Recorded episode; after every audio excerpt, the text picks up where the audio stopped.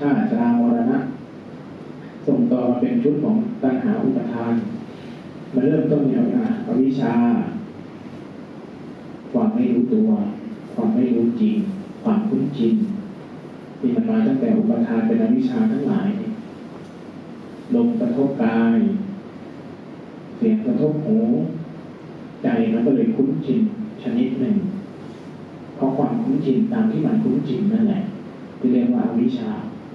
เป็นเหตุให้เกิดการปรุงแต่ง เกิดการพยายาม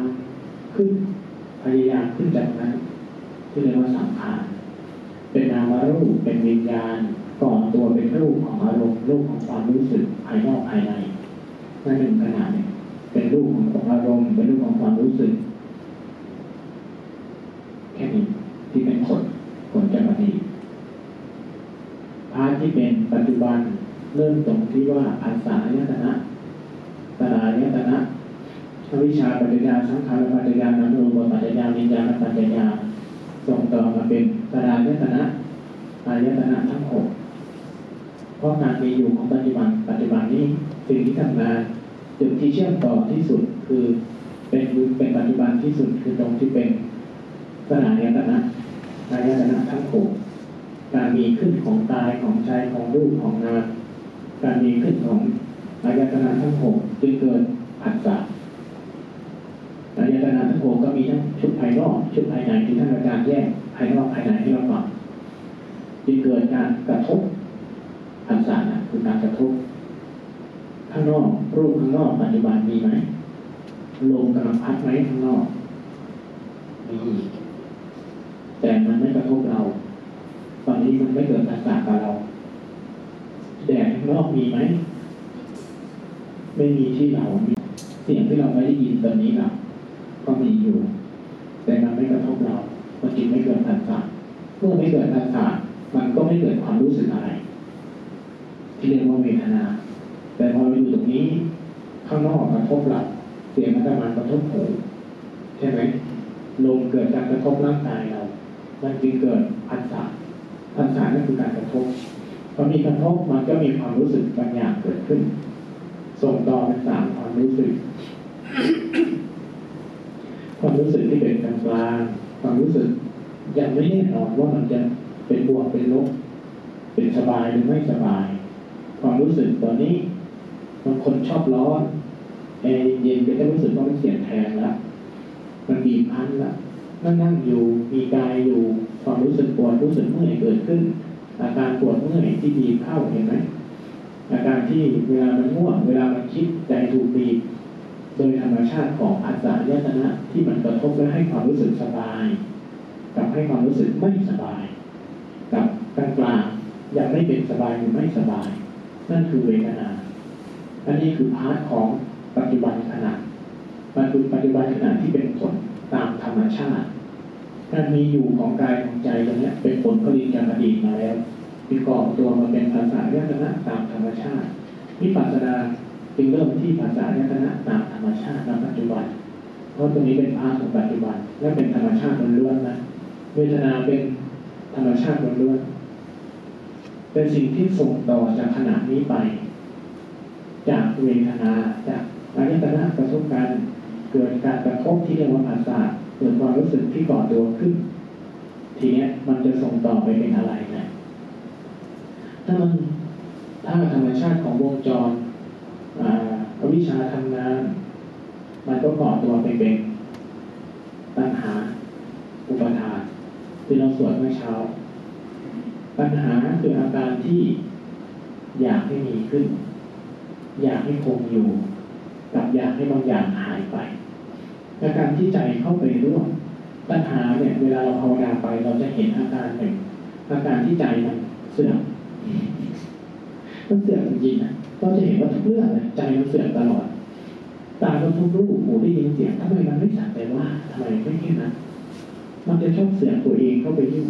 มันจะเคลื่อนตัวเข้าไปเคลื่อนตัวเข้าไปจะมีแรงเหนี่ยวในใจเข้าไปแรงผลักแรงเหนี่ยวในใจ ถ้าชุดนี้ทำงาน อาหารของมันแรงส่งต่อของมันเมื่อเช้าที่เราสวดที่ท่านอาจารย์อธิบายนั่นที่หลักความเพลินความเพลินในอารมณ์ ความเพลินในการกระทบความเพลินในสิ่งที่เกิดขึ้นก่อตัวให้เป็นตัณหาปล่อยเข้ากลายเป็นความคุ้นชินเป็นแรงยึดที่เรียกว่าอุปทาน มันก่อตัวเป็นพลังงานที่ส่งต่อให้แรงของอวิชชา ทีนี้ความคุ้นชินนี้ในจิตเราก็ก่อตัวเป็น แพทเทิร์นเป็นตับปะมากขึ้นมากขึ้นเป็นแรงยึดกระทบแบบนี้ทีไรก็จะไปรอบนี้ไปรอบนี้ไปรอบนี้ที่เรียกว่าความคุ้นชินที่เรามักตอบโต้จุดแก้มันจึงอยู่ที่ภาวนาชุดที่สองสติโตขึ้น เริ่มเห็นเท่าทันการสัญชาตญาณทั้งหลาย มันจะเริ่มแก้กันตรงนี้เริ่มแก้กันตรงนี้ ถ้ามันเป็นตัณหาเป็นอุปทาน มันก็จะส่งต่อสู่ภพชาติชรามรณะ อารมณ์หนึ่งอารมณ์ที่เกิดขึ้นในใจเรานะกระทบจากเกิดจากตากระทบรูปหูได้ยินเสียงก่อมาเป็นความคิดก่อมาเป็นอารมณ์มาเป็นความรู้สึกเป็นความโกรธเป็นความชอบไม่ชอบ เป็นโทสะเป็นอยากนั่นไอ้นี่น้ำหนักอากาความมีอยู่ของอารมณ์นั้นคงตัวอยู่ได้เรียกว่าภพอารมณ์นั้นคงตัวนานไม่นานก็ตามสุดท้ายมันก็จะค่อยๆสลายชาติชรา และดับไปในที่สุดอารมณ์อื่นมันจะขึ้นมาใหม่ การกระทบใหม่ก็เกิดขึ้น การกระทบใหม่เกิดตลอดอารมณ์ใหม่ก็จะเกิดใหม่ บางครั้งอารมณ์ที่เกิดขึ้นเป็นโทสะเราก็ไปบูมปลายอารมณ์ บางครั้งเป็นอารมณ์ดีๆก็เข้าไปบูมปลายกับมันบูมปักอยากให้มันเกิดขึ้นต่ออยากให้มันเกิดขึ้นต่อมันจะส่งต่อไปแรงนี้จะเป็นแรงที่สะสมตั้งแต่ตัณหาอุปทานทางงาน ก็เริ่มสั่งสมในอุปทานที่จะเป็นเชื้อส่งต่อสู่อนาคตแพทเทิร์นของมันส่งต่อสู่อนาคตคือข้อชาติชรามรณะทั้งหลาย ในในตัวของอารมณ์ส่งต่อไปเป็นอุปทานคือแรงพลังที่ทำให้ใจคุ้นชินที่จะเป็นเหตุส่งต่อให้อวิชชาก่อตัวใหม่ เป็นความคุ้นชินที่จะส่งต่อให้กระทบภาษาในตระทำงานใหม่ ที่ใจคุ้นชินกับการโดดไปโดดมา เข้าสู่ภาษาอายตนะเข้าสู่ตาสู่หูแล้วก็ไปคิดสู่เรื่องสู่ราวเป็นวงจรวนอยู่เช่นนั้นตลอดตลอดสุดเลยไม่จบไม่สิ้นนี่คือปฏิจจ์แบบย่อๆที่เกี่ยวกับเรา ทีนี้วงจรนี้จะคลายตัวได้อย่างไรถ้าอาวิชาเปลี่ยนเป็นสติจุดเริ่มของเขาการมีเจตนาสัญญาทิละสัญญาเป็นเหตุเกิดของสติ ทิละสัญญาจำเหตุปัจจุบัน เหตุปัจจุบันเมื่อเหตุปัจจุบันอยู่ในพาร์ทของภาษาพยตนะเมื่อกระทบปัจจุบันสติทำงานว่างเมื่อสติเกิดขึ้น สติตัวนี้หมายถึงสติและสัมปชัญญะสติสมาธิอุเบกขาที่เป็นฐานสามของวิปัสสนาฐานสามของพุทธศาสนาถ้าธรรมชาติรู้ที่ตื่นขึ้นมา เท่าทันภาษาญตนะ มันก็จะเริ่มจิตเริ่มไม่เข้าไปปรุงแต่งมันจะกลายเป็นตาก็ทุกรูปคิดว่าดับหาย หรือลมพัดผ่านเสียงก็ทุกหูผ่านดับเพราะการมีอยู่ของสติอวิชชาจึงดับไปเมื่ออวิชชาดับไปสังขารจึงไม่ก่อตัวขึ้นจิตจะก่อตัวเป็นเป็นเรื่องเป็นราวเป็นอารมณ์สังขารวิญญาณนามรูปทั้งหลายจะก่อตัวไม่ได้จิตจะไปก่อเป็นรูปของอารมณ์ไม่ได้ เมื่อก่อตัวเป็นรูปของอารมณ์ไม่ได้ ถ้าผัสสะยตนะทำงานสติเกิด รูปของอารมณ์ก็ไม่เกิด ปัญหาก็ก่อตัวตัวไม่ได้อุปทานก็ทำงานไม่ได้เมื่ออุปทานทำงานไม่ได้ แรงคุ้นชินที่จะส่งต่อให้กันมันก็จะไม่เบาบางลง มันก็จะหมดกำลังลงชั่วขณะมันจึงกลายเป็นการตื่นรู้ขึ้นมา เมื่อเกิดวงจรนี้นามรูปก็ดับไป รูปของความคิดรูปของอารมณ์ในใจก็ก่อตัวไม่ได้กายเป็นกายกระจายทำงาน เห็นแต่กายเห็นแต่ใจเห็นแต่อาการ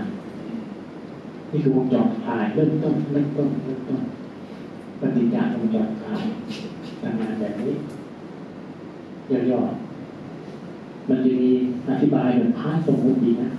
ตั้งแต่โอ้ยขอตัวมาเป็นคบเป็นชาติ ตั้งแต่ยังไม่เลิกตั้งแต่จิตดวงแรกโอ้ยอธิบายก็ได้ จริงๆธรรมะพระเจ้าจะมีความลึกลับซับซ้อนทั้ง part ปรมัตถ์ที่อธิบายนี่คือ part ปรมัตถ์ที่เกี่ยวกับภาวนาหนึ่งขณะที่ใกล้ตัวที่สุดจะเป็นแบบนี้ ถ้าเป็น part สมมติเขาจะไล่กันตั้งแต่นู้นเลยตั้งแต่ยังไม่มีเราหนึ่งคนนู่นแหละภพชาติคืออารมณ์ที่มันค้างในใจเห็นไหมเป็นความคิดเป็นความรู้สึกเป็นอารมณ์จะเดินไปตกเป็นอารมณ์อารมณ์ของความชอบใจอารมณ์ของภาพเรื่องราวต่างๆ ที่ก่อตัวแล้วมันก็ยืดยาวได้นั่นแหละภพที่แท้จริงภพชาติที่แท้จริงภพชาติในฟ้าปรมัตอธิบายถึงอารมณ์ที่ก่อตัว แล้วมันไม่ดับโทสะเกิดขึ้น ความคิดเกิดขึ้น ในใจเรามันคิดถึงหมาสิมาหายไปได้ยัง นั่นหมาในใจนั่นแหละภพชาติหมาก็จะด่าโยมนะจะพูดให้ฟังนั่นแหละภพชาติภาพในใจเราที่ใจสร้างขึ้นแล้วจะคงอยู่นะพบมาจากคำว่าภาวะภาวะในความหมายคือคงอยู่อืมถ้าเราเลิกคิดแล้วแล้วเรามาคิดอีกก็เกิดมุกใหม่อีกใช่ภพชาติจึงเกิดตลอดเวลาไม่จบไม่สิ้นในใจ การมีสติจึงเป็นการตัดกรรมจึงเป็นการตัดภพตัดชาติชาติมันจะสั้นลงแล้วอย่างในชีวิตครอบครัวอืมมันก็ก่อภพก่อชาติกันไม่เลิกอะไรกลับไปบ้านข้าก็กลัวทิ้งโลกตัดเตียนมีภพแห่งชาติโลกครั้งนี้ระเบิดปากระเบิดโลกนี้ด้วยจะได้ตัดภพตัดชาติกันหมดโลกสักที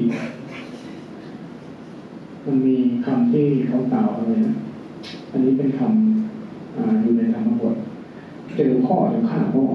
เจอแม่เดี๋ยวฆ่าแม่ อะไรนะตัณหาเป็นพ่ออุปทานเป็นแม่อะไรสักอย่างเนี่ยภพชาติเป็นบริวารก็พ้องประมาณนั้นแหละมันจะมาจำไม่ได้นะ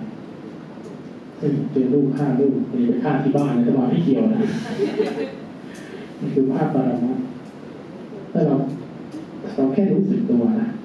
ในวงจรที่ไล่ทั้งหมดอะจนมันเป็นภพเป็นชาติเป็นชราเป็นมรณะทำอะไรก็มันไม่หายเลยเพราะมันเกิดขึ้นตึ้งหนึ่งขนาดวัยก็เท่าเท่ากับแสงไฟนี่แหละจริงๆมันแค่การคายประจุของอิเล็กตรอนโปรตอนทำให้เกิดแสงเหมือนกันในจิตเรานะพูดเดียวกลายมาเป็นแสงมาแล้วกลายมาเป็นอารมณ์แล้วกายเป็นความรู้สึกไปแล้ว ไม่เจอมันก็เจอของมันในใจ นั่นอยู่เฉยๆมันมันจะหยุดเมื่อไหร่ล่ะนั่นยกมือยังเห็นไหมล่ะแต่ว่ามันที่เราโผล่มาน่ะนั่นยกมือให้เห็นไหมว่าภาพในใจขึ้นกี่เรื่องเคยหยุดไหมภาพในใจแทบไม่เคยหยุดเลยภพชาติมันเกิดตลอด เวลา เวลาพุทธเจ้าอธิบายนะภพเรื่องชาตินะเวลามีคนถามพุทธเจ้า คนสมัยก่อนถามพุทธเจ้าเหมือนคนสมัยนี้เป๊ะเลยนรกสวรรค์มีจริงไหมผีมีจริงไหมพ่อฉันตายสามีฉันตาย จะได้ไปเกิดบนสวรรค์ไหมได้เกิดชั้นไหนคำถามที่ยี่เง่ามาตั้งแต่สมัยบรรพการนั่นแหละเป็นคำถามที่ยี่เง่านะใครเคยศึกษาของคริสบ้างคริสมีกี่ มีสวรรค์ใช่ไหมเขามีชั้นไหมนะคริสต์มีที่เหรอมีชั้นใช่ไหมมีกี่ชั้นมีเก้าชั้นอ่าแล้วของจีนล่ะก็น่าไปถามพวกอะไรอะแอฟริกาเขามีอะไรมีสวรรค์เขามีกันกี่ชั้นเป็นเรื่องเนี้ยเป็นชนวนเรื่องหนึ่งที่เราควรตั้งคำถาม เราต้องควรตั้งคำถามนะภาวนาถึงจุดหนึ่งมันค้นเจอว่ามนุษย์สร้างมนรกสร้างสวรรค์ขึ้นในใจ มาสู่ความรู้สึกที่มี มีคำถามนี้ทำไมคุณจะได้คำตอบแล้วหลังจากนั้นนรกสวรรค์จะไม่มีอิทธิพลถึงคุณอีกเลยคำตอบที่อาตมาได้ เพราะความกลัวตาย เพราะการกลัวการหายไป ซึ่งเป็นอุปทานชนิดหนึ่ง เป็นสัญชาตญาณของใจชนิดหนึ่ง ที่มันไม่อยากสลาย เราเดิมทีเป็นต้นไม้ ต้นไม้มันใช้พลังงานจักรวาลเสร็จเพื่อปรุงตัวมันตามธาตุอาหารเติบโตถึงจุดหนึ่งมันก็สลายกัน แยกกัน พลังงานที่ทำให้ต้นไม้ก่อตัวปรุงอาหารได้ มีวงจรได้ไอ้นั่นก็สลายคืนไป สลายคืนไปใช้ที่อื่นก็ได้ ไม่คงตัว แต่ไอ้ พลังงานแบบเนี้ยพอมาถูกใช้บ่อยเข้ามันเกิดร่องรอย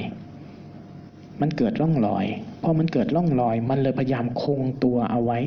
คงตัวเองไม่ให้คืนไปเป็นมันเหมือนน้ำที่มันมาจากทะเลพอมันกลายเป็นฝนมันหยดลงมาแล้ว มันพยายามที่จะเป็นน้ำจืด แบบเดียวกันเลย จิตเราก็คล้าย ๆ กันนั่นแหละมันพยายามคงตัวเอาไว้แล้วพยายามไม่อยากหายไป ไอ้นั่นแหละที่เรียกว่าวิชา ไอ้นั่นแหละที่เรียกว่าอุปทาน ไอ้นั่นเป็นสารตั้งต้นที่ทำให้เราเกินจากสิ่งเหล่านี้ออกมา และเพราะไอ้ความรู้สึกชุดนี้แหละ ที่มันเห็นคนตายไปต่อหน้า มันเห็นต้นไม้ตายต่อหน้า มันเห็นสิ่งเหล่านี้ มันกลัวมันหาย มันกลัวมันจะหายไป มันเลยสร้างภพสร้างชาติ สร้างสภาวะ สร้างสถานที่ สร้างมาเป็นความเชื่อเหนี่ยวนำในตัวมันไว้ พื่อไม่ให้มันหายไป สาเหตุที่มันมีขึ้น เพราะฉะนั้นมนุษย์ทั่วโลก มีนรกมีสวรรค์ในใจตัวเองทั้งนั้น และนรกสวรรค์ที่ถูกสั่งสมกันมาในภาคสมมติ ทั้งหลายแต่ละพื้นที่จึงมีชั้นไม่เท่ากัน บางที่ใส่ชดา บางที่ไม่ใส่ บางที่สีขาว บางที่ก็ตัวแปลกๆ บางลัทธิก็มีตัวเขียวๆด้วย เพราะเหตุนี้แหละ สารตั้งต้นมันตัวเดียวกัน มนุษย์ทุกคนมันจึงมีนรกสวรรค์ขึ้นในใจ ต่อให้คุณบอกว่าคุณไม่มี คุณก็กลัวตายอยู่ดี มันสร้างขึ้นจากเหตุนี้ มันสร้างขึ้นจากเหตุนี้นะจากอุปทานเราเองนี่เองมันจึงสร้างขึ้น เพราะฉะนั้นมนุษย์ทั่วโลก ต่อให้ไปเจอมนุษย์เผ่าพันธุ์ใหม่ตอนเนี้ย ถามไปฟังเขาดีๆเขาก็จะมีหลังจากตายแล้วไปเจออะไร ในสมัยพุทธเจ้า ในสมัยพุทธกาลมีบางลัทธิที่เขาถกกันเรื่องนี้ แล้วก็มีบางลัทธิที่มีความเชื่อว่าการเกิดการตายเป็นเรื่องชั่วขณะ มนุษย์ไม่มีจริง พระเจ้าไม่มีจริง ไม่มีอะไรเลย คนเอามีดเสียบกันก็แค่ธาตุเข้าไปสู่ธาตุ ลูกศิษย์เยอะมากเลยนะในสมัยพุทธกาลนะมีคนชอบมากเลยลัทธินี้เออไม่ต้องเชื่ออะไรก็ได้ทำอะไรก็ไม่ผิด มันเป็นแค่อุปัตตวะเหตุของจักรวาลมันเท่านั้นแหละ ไม่มีผิดไม่มีถูกหรอกเอามีดเสียบคนยังไม่ผิดเลย แค่ธาตุเข้าสู่ธาตุไอ้พวกที่ชอบลัทธินี้คือพวกโจรเวลาฆ่าใครมันไม่ต้องรู้สึกผิดไงไม่ต้องรู้สึกผิด ในสมัยพุทธกาลเนี่ยนะมันจะมีในหลักสูตรของ ภาคภาคปริยัติเขาจะมีไล่ไปตั้งแต่ธรรมบทท้องเรื่องนิทาน ไล่ไปในเรื่องอประโยคสามประโยคสี่ประโยคห้าจะว่าด้วยเรื่องมงคลสูตร หลักเกณฑ์หลักการของกุศล อกุศล และลำดับธรรมนูญชีวิตทั้งฝ่ายโลกฝ่ายธรรม ประโยคถัดมาก็จะว่าด้วยเรื่องหลักการเรื่องจิตเจตสิกเยอะขึ้นประโยค 8 ประโยค 9 ในประโยค 9 จะกล่าวเรื่องทิฏฐิ 62 ทิฏฐิของ62 ว่าด้วยเรื่องความเชื่อ 62 ชนิด หนึ่งในนั้นคือ เชื่อว่าไม่เชื่อ เพราะฉะนั้นมนุษย์โลกทั้งหมดวิทยาการก่อนมนุษย์ก่อนพุทธเจ้า และหลังชุดความเชื่อของพุทธเจ้า ไม่หลุดตะข่าย 62 ทิฏฐิ ความเชื่อ 62 ชนิด รวมถึงเชื่อว่าไม่เชื่ออะไร คนปัจจุบันเป็นเยอะขึ้น เชื่อว่าตัวเองไม่มีศาสนา แล้วก็ปิดใจตัวเอง ยึดความเชื่อนั้นบอกตัวเอง คุณกำลังมีความเชื่อนั้นจำเรื่องอใครนะที่ไปหา ไปหาพุทธเจ้า แล้วบอกว่าอ่าพระองค์ข้าพเจ้าไม่ชอบใจอะไรเลยสักเรื่อง ไม่เชื่ออะไรเลยสักอย่างไอ้นู่นก็ไม่ชอบไอ้นี่ก็ไม่เชื่อ พุทธเจ้าเลยตอบว่าไงรู้ไหม งั้นไอ้สิ่งที่ไม่น่าเชื่อที่สุด ไม่น่าชอบที่สุดก็ไอ้ความเชื่อนี้แหละ เธออย่าเชื่อไอ้ความเชื่อนี้ด้วย เธอจงไม่ชอบไอ้ความไม่ชอบนี้ด้วย อ๋อแจ้งแล้วพระเจ้าข่าในสมัยพุทธกาลนะ เรื่องชุดความคิด หลาน รู้สึกจะหลานภาษาลิบุตรใช่ไหมครับอาจารย์ หลานครับ รู้สึกจะเป็นหลานภาษาลิบุตรที่กล่าวกันเรื่องนี้ สมัยก่อนจะเป็นเชิงปัญญาถกกันค่อนข้างสูง ตำราพุทธศาสนาสนุกนะ ถ้าอ่านเป็นไอ้ความเชื่อใหม่ๆเพราะอ่านในพวกนี้เยอะๆไปเห็นตำราพวกจิตวิทยา ไม่ได้ปามาสกันนะอาตมาว่าสมัยพุทธกาลชุดความเชื่อพวกนี้ไม่ใช่แต่เฉพาะชุดของพุทธศาสนา ลึกซึ้งกว่าเยอะมาก เขาไม่ได้เกิดจากการนั่งสังเกต ทดลองแล้วสังเกตแล้วบันทึก แต่เกิดจากการเห็น เข้าใจ เข้าใจแพทเทิร์นของฟากนาม เข้าใจโทสะเข้าใจกระบวนการเกิดเข้าใจลักษณะตัวตนของมัน เขาจัดคนอย่างแบบนี้ ความรู้ชุดนี้จึงเป็นความรู้ใครบ้างที่จะรู้ว่าจิตมีกี่ดวงในฝ่ายนามเนี่ยเราเก่าเรื่องสติตัวเดียว เรายังหูทิ่มหูตำกันแทบตายกว่าจะรู้จักมันเนี่ยในยุคพวกเรานะ กว่าเราจะรู้จักมันไอ้สติตัวเดียวเนี่ยตั้งนาน แต่สมัยพุทธกาลนะเขารู้หมดว่าตัวไหนเป็นตัวจิต ตัวไหนเป็นตัวประกอบ มีกี่ดวง มีกี่ชนิด มีกี่ลักษณะ เหตุเกิดแต่ละตัวคืออะไร ส่งผลยังไง หายไปได้ยังไง โอ้ เขาละเอียดกันขั้นนั้น มันจึงลึกซึ้งในความเป็นคนมากลึกและส่วนผสมพอผสมกันออกมาเป็นความเชื่อกี่ชนิด ตกล่องลอยไว้กี่ชนิด ตกตะกอนไว้กี่แบบ โอ้เขาละเอียดขั้นนั้น ในทิฏฐิ62นั่นแหละคือความรู้ของพุทธเจ้าของของสมัยพุทธกาล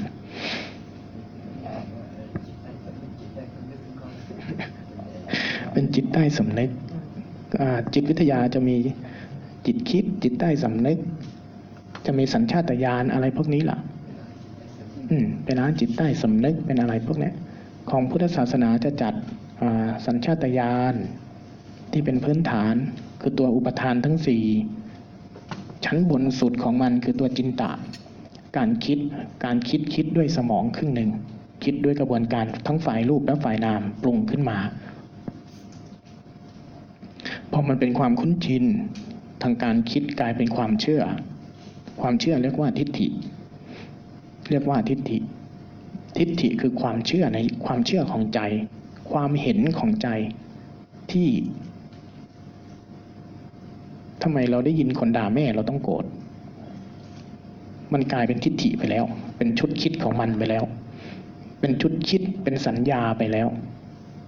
ที่มันจำแบบนี้ไปแล้ว ว่ามันจะต้องเป็นอย่างนี้ ที่มันเรียกว่าล่องลึกไปกว่านั้น เป็นล่องอาสวะ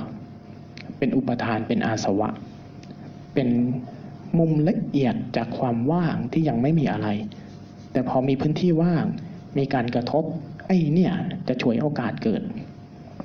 ละเอียดขนาดนั้นที่เป็นร่องของมัน จิตใต้สำนึกยังอยู่ในชั้นของระดับทิฏฐิเท่านั้น ยังไม่ลึกพอ ยังไม่ถึงตัวที่เป็นต้นเหตุ ในกระบวนการของธรรมชาติทั้งหลาย ที่เรียกว่าไตรลักษณ์ที่เรียกว่าา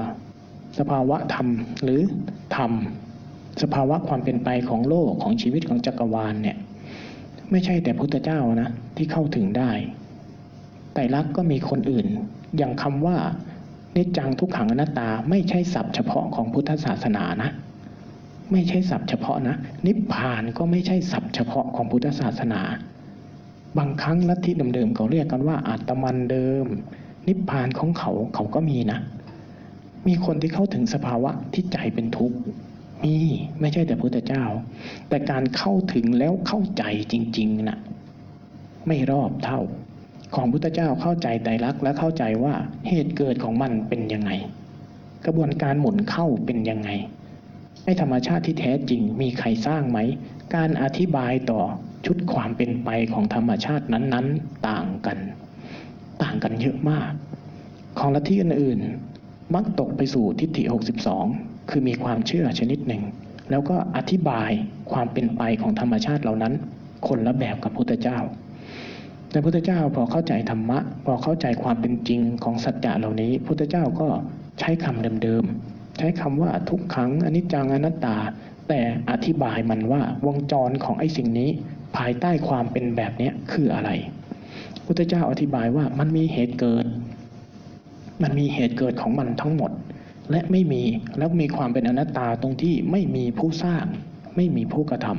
ำเป็นแต่เพียงสภาวะของธรรมชาติ แม้แต่ความเป็นเราก็เป็นเหตุชนิดหนึ่งที่หมุนวนเข้า การสลายเราก็เป็นเหตุหมุนวนออก สรุปแล้วในความเป็นไปธรรมชาติจึงไม่มีผู้สร้าง จึงไม่มีสิ่งที่เป็นเอกะอย่างแท้จริง นิพพานในความหมายของพุทธเจ้ากับความหมายของลัทธิอื่นต่างกัน บางลัทธิกล่าวว่าสุดท้ายเราจะเข้าไปสู่ผู้สร้าง สุดท้ายเราจะเข้าไปสู่อัตมันเดิม แต่ทัศนคติและวิธีการเข้าไป คือทำให้เป็นเป็นอันหนึ่ง ต่างกันตรงนี้ เข้าไปเป็นอันหนึ่ง เข้าไปเป็นอันนั้น เข้าไปเป็นสิ่งนั้น นี่คือชุดความชุดความเข้าใจเดิม เขาเข้าใจมาหลายเรื่องมาก เข้าใจจนเกือบรอบ แต่วิธีการที่จะเข้าไปสู่สิ่งนั้นน่ะมันเกิดการทำให้เราน่ะเข้าไปเป็นสิ่งนั้นทำให้บริสุทธิ์เข้าไปสู่สิ่งที่บริสุทธิ์ นั่นแหละความต่าง แต่พุทธเจ้าลองทำแล้วพุทธเจ้าบอกว่าไม่ใช่ไม่ได้ทำทั้งหลายเกิดจากเหตุ มันไม่มีสิ่งหนึ่งคงอยู่ก่อน ไม่มี แต่มันมีกระบวนการที่หมุนขึ้น แล้วมันจะต้องมีกระบวนการคลายออกด้วยธรรมชาติของมันเอง แล้วมันจึงจะคืนไปสู่จุดกำเนิดของมันได้ เพราะฉะนั้นคำว่านิพพานจึงให้นิยามและกระบวนการเข้าไปถึงที่ต่างกัน ชุดความเข้าใจนี้ ที่ตกทอดมาสู่คำว่าไตรลักษณ์คำว่าอริยสัจอริยสัจจึงมีในพุทธศาสนาเท่านั้นมรรคในลัทธิอื่นก็มีนะมรรคในลัทธิอื่นก็มีมรรคคือเส้นทางของเขา แต่มรรคในพุทธศาสนาจะเป็นคนละแบบ มันมีคำว่าสัมมาคือกระบวนการของธรรมชาติที่สมดุลย่างพอดี การให้นิยามและกระบวนการที่จะเข้าใจได้ ที่จะเข้าไปสู่ได้ต่างกัน นี่คือลัทธิศาสนาในในยุคโบราณพอกล่าวถึงเรื่องศาสนาเนี่ยบางที ถ้าเราเข้าใจภาพรวมของต้นกำเนิดก็ดีนะวันนั้นอาตมากล่าวเรื่อง มันชื่ออาคัญยสูตรใช่ไหมครับอาจารย์ครับครับอาคัญยสูตรหรือสาไลสาไลยกสูตรจำชื่อไม่ได้ ชื่ออคัญยสูตรหรือสาไลยกสูตรนี่แหละ สูตรที่ว่าด้วยต้นกำเนิดของโลกและจักรวาลอคัญยสูตรมั้งอ้าวอย่าคิดว่าพุทธเจ้าไม่ได้บอกนะ ใครสงสัยอะไรอะพุทธเจ้าบอกได้หมดพุทธเจ้ารู้ทุกเรื่อง แต่บอกที่เรื่องที่จำเป็น เรื่องที่มีคนสงสัย แล้วเป็นไปเพื่อการเข้าใจ เป็นไปเพื่อการเข้าใจพุทธเจ้าจะบอก มีเนนสองรูปนั่งนั่งสนทนากัน เอ๊ะแล้วต้นกำเนิดมันเริ่มตรงไหน แต่อาคันแต่พระสูตรเนี้ยมันอ่ามันแกะร่องรอยของภาษาออกมาได้สองแบบ ออกมาแบบเชิงสมมุติ เชิงสมมุติมันจะว่าโดยเรื่องของวิวัฒนาการ มันว่าด้วยเรื่องวิวัฒนาการ ซึ่งปัจจุบันเนี่ยอันนี้เป็นความรู้ตั้งแต่สมัย 2,000 3,000 ปีก่อน แต่มัน วิทยาศาสตร์ยิ่งก้าวหน้า ความรู้มนุษย์ปัจจุบันยิ่งก้าวหน้า ยิ่งรองรับเรื่องเหล่านี้ ทุกวันนี้คนก็รู้แล้วว่า ซึ่งลัทธิอื่นๆ ก็มีลัทธิที่บอกว่าโลโลกเป็นศูนย์กลางบ้าง โลกมันเที่ยงบ้าง มีสภาวะแห่งดวงดาวที่มันไม่เกิดไม่ดับ แต่ปัจจุบันวิทยาศาสตร์ยิ่งเยอะขึ้น ก็ยิ่งรองรับว่าโลกและดวงดาวทั้งหลาย ทั้งแตกทั้งดับทั้งก่อตัวใหม่ตลอดเวลา ซึ่งเรื่องนี้พุทธเจ้ากล่าวไว้ตั้งนานพุทธเจ้ากล่าวว่า โลกจะแตกดับไปด้วยบางครั้งก็ด้วยน้ำบางครั้งด้วยไฟ บางครั้งด้วยลม โลกที่ก่อตัวมันมีอายุของมัน เมื่อถึงจุดหนึ่ง มันจะรายละเอียดมันเยอะตัวเนี้ยที่มันเป็นเรื่อง โลกจะร้อนขึ้น มีพระอาทิตย์เจ็ดดวง โอ้ยอะไรทั้งหลายลืมไปละแล้วท่านก็จะกล่าวว่าเมื่อมันดับ เมื่อโลกแตกน่ากลัวนะ เมื่อโลกมันแตก สิ่งมีชีวิตทั้งหมด รวมไปถึงชั้นที่เขาเรียกกันว่า ชั้นสวรรค์ทุกชั้น ชั้นพรมเกือบหมดสิบหกเละตุ้มเป๊ะเลย ขนาดนั้นนะเออสิบหกชั้นฟ้าสิบห้าชั้นดินน่ะ ใครที่ตกอเวจีน่ะ จะได้โอกาสนี้หนีคุกก็ตอนนี้แหละอ้าวจริง ๆ นะ ใครที่ตกอเวจีน่ะ จะมีโอกาสหนีคุกตอนเนี้ย ใครที่มันไปตกล็อกอยู่ชั้นที่สิบหกก็มีโอกาสหนี หนีสวรรค์หนีหนีออกมาในวังวนนี้ได้ กลับมาสู่จักรวาลได้ก็เพราะเหตุเนี้ยไม่งั้นมันไปค้างตึงอยู่นอกจักรวาลกันหมด แรงดึงดูดมันไปไม่ถึง แต่พอโลกมันแตกจักรวาลมันสลายนี่ ทุกอย่างเคยเห็นรูปของจักรวาลไหมที่พวกนาซาเอารูปมาให้ดูอะอ่ามันมีดวงดาวที่เป็นซูเปอร์โนวา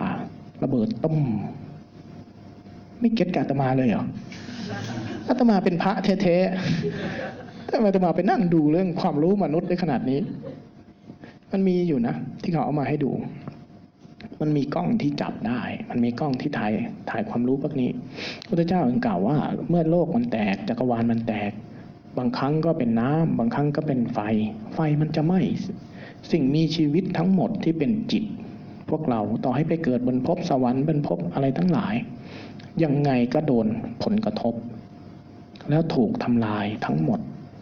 ถูกทำลายทั้งหมด แล้วเมื่อมันเย็นลง โลกก็จะเริ่มก่อตัวงวดเข้าใหม่ธาตุทั้งสี่ก็จะรวมกัน รวมกันใหม่ ก่อตัวมาเป็นโลกใหม่ จัดสรรวิวัฒนาการใหม่ พอวิวัฒนาการมันได้ที่ โลกก่อตัวได้ธาตุทั้งสี่ดวงน้ำลมไฟมันได้สมดุลของมัน ไอ้พวกพรมที่เหลืออยู่ชั้นเดียว อยู่นานเกินไปนั่งดูโลกเกิดโลกดับเอ้าจักรวาลเกิดจักรวาลดับ ฉันน่ะไม่เห็นเกิดไม่เห็นดับเลย ฉันน่ะอยู่แต่โลกน่ะไม่เที่ยง ฉันน่ะเที่ยง กลายเป็นหนึ่งในทิฏฐิหกสิบสองอีกเช่นกัน พวกพรหมในบทที่บทสวดที่ว่า โอ้อาตมานี่เนาะข้อมูลสมมุตินี่มันอยู่ลึกซึ้งมากเลยนะไอ้บทสวดที่เวลาไปทำบุญพระเขาสวดกันนะ บทอะไรนะอาจารย์ไอ้เวลาพระสวดโยมไปตักบาตรอะเขาเรียกอะไรนะเออบทพาหุงห่วยหายชื่อไม่ต้องบทพาหุงไอ้บทพาหุงมันจะมีอยู่อันหนึ่งที่อ่าไปแก้ความเข้าใจผิดของเท้าพระกาพรมน่ะไอ้บทช่วงประมาณที่หกที่เจ็ดเหมือนแต่บทสวดมันยังลืมเลยอาตมานะนั่นแหละ แก้ความเข้าใจผิด มันมีในท้องนิทานว่าพุทธเจ้าไปโปรดพวกพรหมว่า วกพรมมันมันถือว่ามันเที่ยง พุทธองค์เนี่ยเดี๋ยวก็เกิดเดี๋ยวก็ตาย แต่ข้าพเจ้าสิเที่ยง มันจะไม่เที่ยงได้ไง ทุกอย่างมันจะอยู่ภายใต้อนัตตาได้ไงข้าพเจ้าเนี่ยยังอยู่เดย์อยู่เนี่ยจักรวาลเกิดไปตั้งหลายรอบข้าพเจ้ายังเดย์อยู่เลย เขาเถียงพระพุทธเจ้าเพราะความเข้าใจผิดพระพุทธเจ้าเลยไปแก้ชุดความเข้าใจ อันนี้มันคือการทิ้งคำเหล่านี้เอาไว้ มันคือสัญญลักษณ์ของการทิ้งชุดความรู้ ไม่ใช่ไม่ไม่ใช่ความเชื่อนะเขาทิ้งชุดของการถกทิ้งชุดของความเชื่อที่เคยมีมาแล้ว เอาไว้ให้เรา ในกระบวนการอะเขาบอกว่าในพระสูตรนั้นเขาบอกว่า พอแผ่นดินมันได้ที่แผ่นดินมันได้ที่น้ำมันท่วมก่อน แล้วพอน้ำมันลดลง แผ่นดินเริ่มลอย เริ่มลอยพ้นขึ้นจากน้ำมา พอมันลอยขึ้นจากน้ำมา แผ่นดินมันหอม แผ่นดินที่พ้นใหม่ ๆ คล้ายๆไอติมและเยและเย็นหลียังไงอย่างนั้นแหละมันจะมีกลิ่นหอมเฉพาะตัว มันไปยั่วยวนไอ้พวกพรมมันสงสัยกลิ่นอะไร ก็เลยลงมาดู มันหอมมาก มันก็เลยลองกิน จากเดิมทีที่มีร่างกายที่เป็นทิพย์ที่ใส พอไปกินง้วนดินนั้นเข้า ในง้วนดินเนี้ยมีคำพีนอกคำพีตอนนี้อาตมาไม่เห็นนะ เคยฟังอาจารย์มหารูปหนึ่งท่านพูดให้ฟัง ในเรื่องอโพธิปักลังเก พุทธเจ้าจะตัดสรู้ที่โคนต้นโพ แผ่นดินไหนที่เงาะที่พ้นน้ำขึ้นมาก่อน แผ่นดินไหนที่พ้นน้ำขึ้นมาก่อน อันนี้เป็นเชิงความเชื่อนะอาตมาไม่เห็นเองในพยัญชนะ แผ่นดินไหนที่พ้นน้ำขึ้นมาก่อน ตรงนั้นแหละจะเป็นที่ที่พระเจ้าไปนั่งตัดสรู้เป็นเชิงความเชื่อนะอาตมาไม่เห็นอันนี้แต่เรื่องมันว่าเมื่อ ครับอ่าพรมมันมีแสง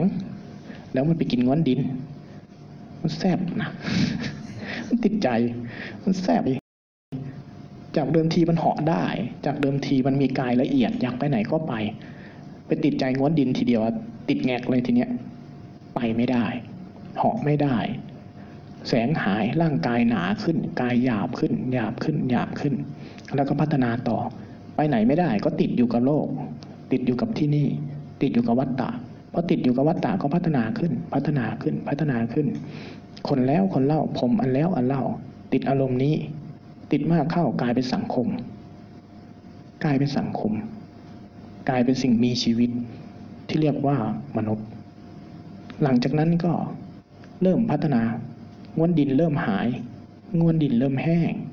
พืชพันธุ์ธัญญาหารเริ่มเกิดขึ้น เมื่อพืชพันธุ์ธัญญาหารเกิดขึ้น แผ่นดินที่เคยอร่อยหาย ทีนี้ก็เริ่มกินอาหารที่หยาบลง หยาบลง หยาบลง ร่างกายก็หนาขึ้น หนาขึ้นตามวิวัฒนาการ พอมากเข้าจากเดิมทีที่หากินรอบๆบริเวณตัวเองอยู่ได้ทำไปทำมาพืชพันธุ์ธัญญาหารก็หมดไปหมดไปอยู่ไกลขึ้นไกลขึ้น ก็เลยเริ่มเก็บขี้เกียจเดิน เก็บมากินสองวันก็ได้ เออเนาะทำไมต้องเดินไปกินทุกวัน ก็เริ่มคิดอย่างนี้ ก็เลยเริ่มเก็บเอามากินสองวันก็ได้ เอ๊สองวันมันขี้เกียจเดินทำยุ้ง ทีนี้ชักเริ่มโลภเก็บมาสต็อก เก็บมาสต็อกละทีนี้ เก็บมาสต็อกก็แล้ว มันไกลมากขึ้น อ้าว ต้องปลูก ขี้เกียจเดิน ขี้เกียจหา งั้นปลูก พอเริ่มปลูก คนหนึ่งปลูก อ้าว คนอื่นก็ปลูก พอปลูกมากขึ้น เอ๊ะมันยาก รวมกลุ่มกันไหม เขาเรียกอะไรนะ เออ รวมทำรวมกันทำสหกรณ์ไหม เริ่มเป็นอย่างเงี้ย เริ่มมีสังคมขึ้น เริ่มก่อตัวมาช่วยกันทำพอกินข้าว เริ่มช่วยกันทำทีนี้ก็จะเริ่มกินสิ่งมีชีวิตอื่นๆ เริ่มเป็นสังคม อะไรที่มันตายอะไรที่กินได้ก็เริ่มกิน พอเริ่มกินก็จะเริ่มมีการช่วยเหลือกัน มีการช่วยเหลือกันในการทำเริ่มตั้งสหกรณ์เข้ามาพอเริ่มตั้งสหกรณ์คนหนึ่งทำได้ การกลัวภัย การระวังภัย จากสัตว์ร้ายจากสิ่งต่างๆ ก็เริ่มขึ้น ทีนี้ทุกคนที่มารวมกัน อย่างรวมกันได้สิบคน ทุกคนจะไปทำนาหมด ทุกคนจะไปปลูกพืชพันธุ์ธัญญาหารหมด ก็ยาก งั้นเวลาที่สิบคนตกลงกันไม่ได้ สหกรณ์มันตกลงกันไม่ได้ ต้องมีคนหนึ่งที่ได้รับความน่าเชื่อถือหน่อย เป็นกรรมการตัดสิน ก็เริ่มก่อตัวเป็นหัวหน้าคนทีเนี้ยเริ่มก่อตัวเป็นหัวหน้าคน สิ่งนี้ก็เริ่มมีระบบชนชั้น ระบบชนชั้นเริ่มเกิด เมื่อมีระบบชนชั้นเกิด ก็จะเริ่มมีกติกา เพราะคนอยู่ร่วมกัน กติกาเริ่มมีสมมุติเริ่มมี ชนชั้นเริ่มมี พร้อมๆกัน มันลืมไปแล้วว่าตัวเองเป็นพรหม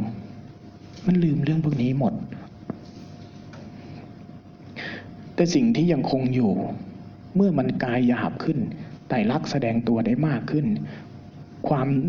ายึดติดในอารมณ์ ความยึดติดในอาหารรสชาติของอาหารเหนียวนำใจทำให้เกิดการกลัวทีเนี้ยกลัวต่อดิน กลัวต่อฟ้า กลัวต่อความตาย กลัวต่ออฟ้าแลบฟ้าร้องทั้งหลาย เริ่มตั้งคำถามแล้วทีนี้ เห็นสิ่งต่างๆ เกิดแล้วตาย ความกลัวตายเริ่มก่อตัว เริ่มตั้งคำถาม แล้วสิ่งเหล่านี้คืออะไร เราล่ะ เราคืออะไร เริ่มตามหาที่มา เริ่มกลัวตาย ก็เลยมีคนจำอีกจำพวกหนึ่ง โอเค งั้นพวกคุณไปทำไร่ไถนา เดี๋ยวฉันไปหาคำตอบให้ ก็เลยก่อตัวมาเป็นพวก พ่อมดหมอผีประจำเผ่า ก็เลยมีพวกกลุ่มคนที่ถูกเรียกว่า กลุ่มเนคขมมะ กลุ่มนักบวช กลุ่มฤาษีชีภัยตั้งแต่สมัยก่อนพุทธกาล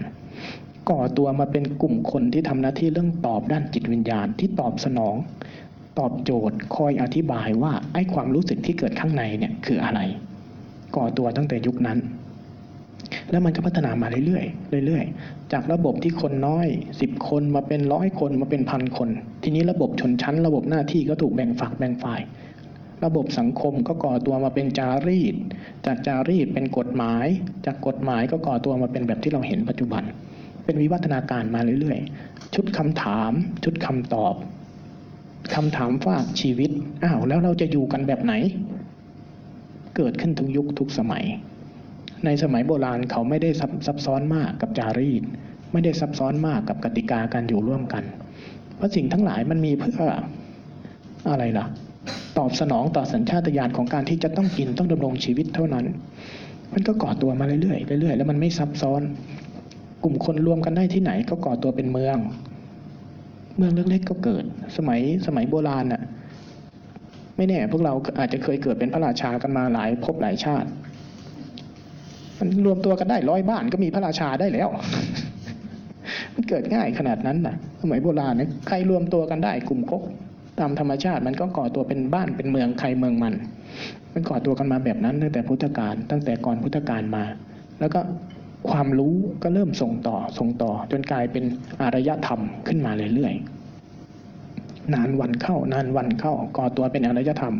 องค์ความรู้จากรุ่นสู่รุ่น สู่รุ่น สู่รุ่น เรียนรู้ความรู้รุ่นเก่า พัฒนาความรู้รุ่นปัจจุบัน ส่งต่อไปสู่รุ่นอนาคต เป็นวังวนที่ส่งต่อกันมากลายเป็นสิ่งที่เรียกว่าอารยธรรมเรื่อยๆ ทีนี้กฎกติการะบบชนชั้น ระบบอะไรทั้งหลาย จากเดิมทีที่มีเพื่อให้คนทุกคนทำหน้าที่ ในอินเดียเราจึงเห็นว่า ระบบชนชั้นแข็งแรงมาก จนผ่านมาหลายพันปี ระบบชนชั้นก็ยังอยู่ และเป็นพื้นฐาน เป็นพื้นฐานแบบนี้ เพราะมันถูกก่อตัวมาเป็นวิวัฒนาการอารยธรรมที่นานมาก แต่นี่คือที่มาตามลำดับ จนมาถึงยุคพวกเรา ในยุคพุทธเจ้า ในยุคพุทธเจ้านะเป็นยุคที่ความรู้ทางด้านวิทยาการสูงระดับหนึ่ง สูงระดับหนึ่ง เราเคยดูหนังจีนใช่ไหมไอ้ที่กำลังภายในเนี่ยเชื่อไหมว่ามีจริง เชื่อไหมกำลังภายในมีจริงเนี่ย เชื่อไหม เชื่อได้ไง เป็นหนึ่งในทิฏฐิหกสิบสอง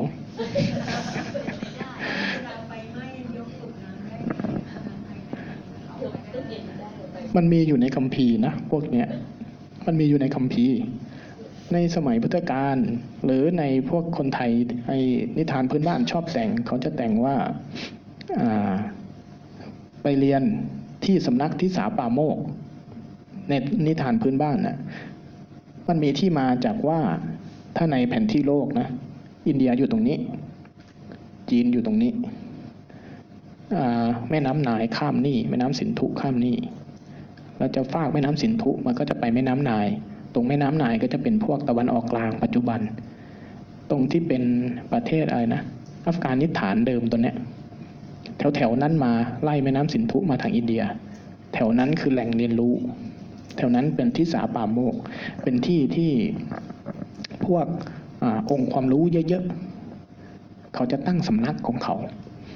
มีทั้งโรงเรียนประจำ มีทั้งโรงเรียนไปกลับในยุคโบราณนี่ เขาจะมีวิชวิชาหลายหลายเรื่องที่ให้ไปศึกษาเรียนรู้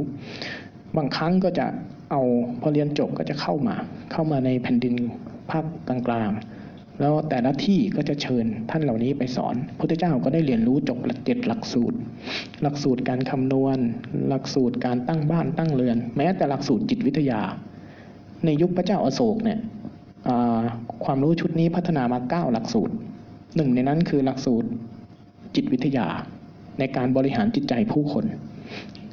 พระเจ้าโศกจึงสามารถเกณฑ์กองทัพได้บริหารกองทัพได้ดีมาก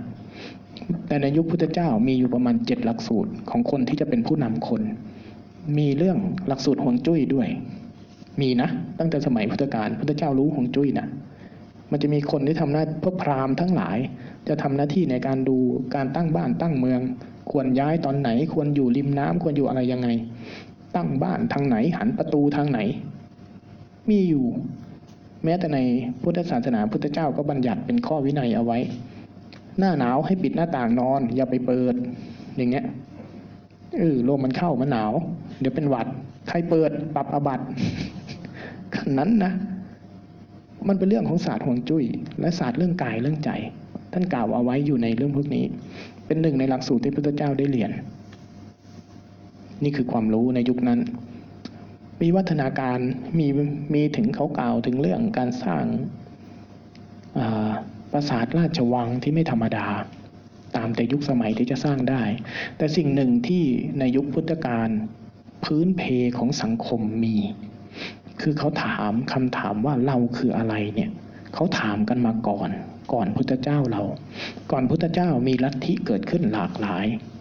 รวมถึงลัทธิที่เอามีดเสียบธาตุเข้าธาตุนั่นแหละ มันจะมีอยู่ในยุคพุทธกาลนะหกหกลัทธิใหญ่ ๆ หนึ่งในลัทธิที่ร่วมสมัยกับพุทธเจ้า คือลัทธิเชน พวกฉีบเปลือยอะลัทธิเชนที่เราเราเราจะเห็นนักนักบวชในอินเดียกลุ่มหนึ่งที่ไม่นุ่งผ้าเอาขี้เท่าทาตัวน่ะ นั่นแหละลัทธิเชน นี่เกิดก่อนพุทธเจ้าด้วย ต้นกำเนิดของศาสนาเขาชื่อมหาวีระ เป็นกษัตริย์ แคว้นวัดชี แคว้นวัดชีในในกลุ่มทั้งหลายเนี่ยแคว้นวัดชีเจ้าปัญญา ในบรรในบรรดาพวกที่ทำให้พุทธเจ้าต้องบัญญัติวินัยเยอะที่สุด ก็พวกฉับพักคีนี่แหละ คือพวกพระกลุ่มคนที่มาจากแคว้นวัดชีนี่แหละ ที่เป็นต้นบัญญัติหลายเรื่องมาก พวกนี้ ฉลาด เลยหาเรื่องทำพุทธเจ้าก็เลยบอกเฮ้ยอย่าไปทำมันผิดกลุ่มพวกนี้คือพวกเจ้าปัญญา แล้วในกลุ่มของแคว้นวัชีในยุคนั้นน่ะ เป็นหนึ่งในเมืองที่ไม่ใช้ระบบกษัตริย์แบบแบบเขาเรียกอะไรนะสายเลือด หัวก้าวหน้าที่สุดในยุคนั้น เป็นกึ่งกึ่งๆเหมือนที่มาเลเซียใช้ตอนเนี้ย เป็นระบบกษัตริย์หมุนเวียน เป็นระบบสภา เป็นระบบสภา มีการโหวตต้นกำเนิดประชาธิปไตยนะ เกิดขึ้นในสองพันกว่าปี ไม่ใช่ไม่ใช่เพิ่งมาเกิดนะพุทธเจ้านะเป็นทั้งคอมมิวนิสต์เป็นทั้งประชาธิปไตย เป็นทั้งอัตตานิยม เป็นทั้งธรรมานิยม ไม่เป็นอัตตานิยม เป็นธรรมานิยมเป็นหลายอย่าง ในลัทธิซึ่งมันเป็นวิธีคิดพื้นฐานที่อู้มีมานานแล้ว แคว้นวัดชี ท่านเกิดก่อนพุทธเจ้าด้วยซ้ำ ประมาณ 80 ปีนะถ้าจำไม่ผิด 50 หรือ 80 ปีนี่แหละ เป็นศาสดาของพวกกลุ่มนี้ แล้วก็มีอีก 4-5 ลัทธิที่มีความเชื่อหลักๆ สอนกันอยู่ต่างกัน ตกทอดมาจนถึงยุคปัจจุบันได้ แต่เราจะสังเกตเห็นอย่างหนึ่งว่า เรื่องนี้นะ เราสังเกตเห็นอย่างหนึ่งได้ว่า ศาสนาที่ก่อตัวในยุคสองสองพันถึงสามพันปี ในยุคนั้น แม้แต่ในประเทศจีน พวกจื้อๆทั้งหลาย คงจื้อเหล่าจื้อเม่งจื้อที่มันเป็นของเขาทั้งหลายที่เกิดในร่วมยุคสมัย มักจะมีทัศนคติถึงการแสวงหา แสวงหาสัจจะความเป็นจริงลัทธิอื่นก็แสวงหา พราหมณ์ก็แสวงหาแล้วก็บอกว่าลัทธิของชีเปลือยลัทธิของนิครน ภาษาภาษาโบราณเขาเรียกว่ากลุ่มนิครน ล้วนแสวงหาว่าเนิดของเราคืออะไร จุดสิ้นสุดของเราคืออะไรคำถามร่วมคำถามคำถามร่วมยุคสมัย เพราะฉะนั้นาศาสนาหรือลัทธิความเชื่อในยุคนั้น จึงเป็นไปเพื่อการตอบเรื่องนี้ จึงเป็นไปเพื่อสืบทอดมาจากบรรพการเดิม คือการค้นหาคำตอบที่ไม่ใช่ไม่ใช่สงคราม ไม่ใช่การแข่งแย่ง ไม่ใช่การแย่งชิง ไม่ใช่การลุกรานซึ่งกันและกัน ไม่คนสมัยโบราณ เวลาเขาจะถกเรื่องความคิดกันนะเขาจะดีเบตกัน สมัยพุทธกาลก่อนพุทธกาลก็ดีเบต ตั้งคำถามกัน ตั้งคำถามกัน ถกกันอยู่นั่นแหละ จบแล้วเฮ ถามได้ก็เฮ ตอบได้ก็เฮ แข่งกัน แล้วจบทำไง ใครเชื่ออันไหนก็เอาอันนั้น แฟร์ขนาดนั้น สมัยโบราณน่ะ ดีเบตเสร็จ ไม่มีมาตั้งกระทู้ด่ากันต่อไม่มีมันไปถกกันเอง แล้วคุณชอบอันไหนคุณก็เปลี่ยนไปเชื่ออันนั้น เขาไม่ได้อะไรกันนะ สมัยโบราณ ไปเมืองไหนก็ดีเบต ไปเมืองไหนก็ดีเบต จนถึงเมืองหนึ่งอะพุทธเจ้าเดินผ่าน โอ้ยมาอีกแล้ว ไอ้ของเก่ายังย่อยไม่หมดเลยพระเจ้าข้าที่มันเป็นหลักของกาลามสูตรน่ะ เมืองนั้นเมืองทางผ่านใครไปก็บอกว่าเราเชื่อแบบนี้ดีเบตกันแล้วดีเบตกันเล่าดีเบตจน ชนชาวเมืองนั้นข้อมูลเต็ม ไม่มี memory เหลือทำยังไงเราทีนี้พระเจ้าก็เลยบอกว่าไม่มีเหลือก็ลบมันทิ้งซะอย่าไปเชื่ออะไรทั้งนั้นแหละ อย่าไปเชื่ออะไรทั้งนั้น แต่ดูว่ามันเกี่ยวอะไรกับชีวิตคุณ อะไรมันพัฒนาขึ้น เออ นี่ของใหม่ นั่นแหละ หลักกลมาสูตร แต่มันแสดงให้เราเห็นว่าในยุคพุทธกาลในยุคบรรพกาล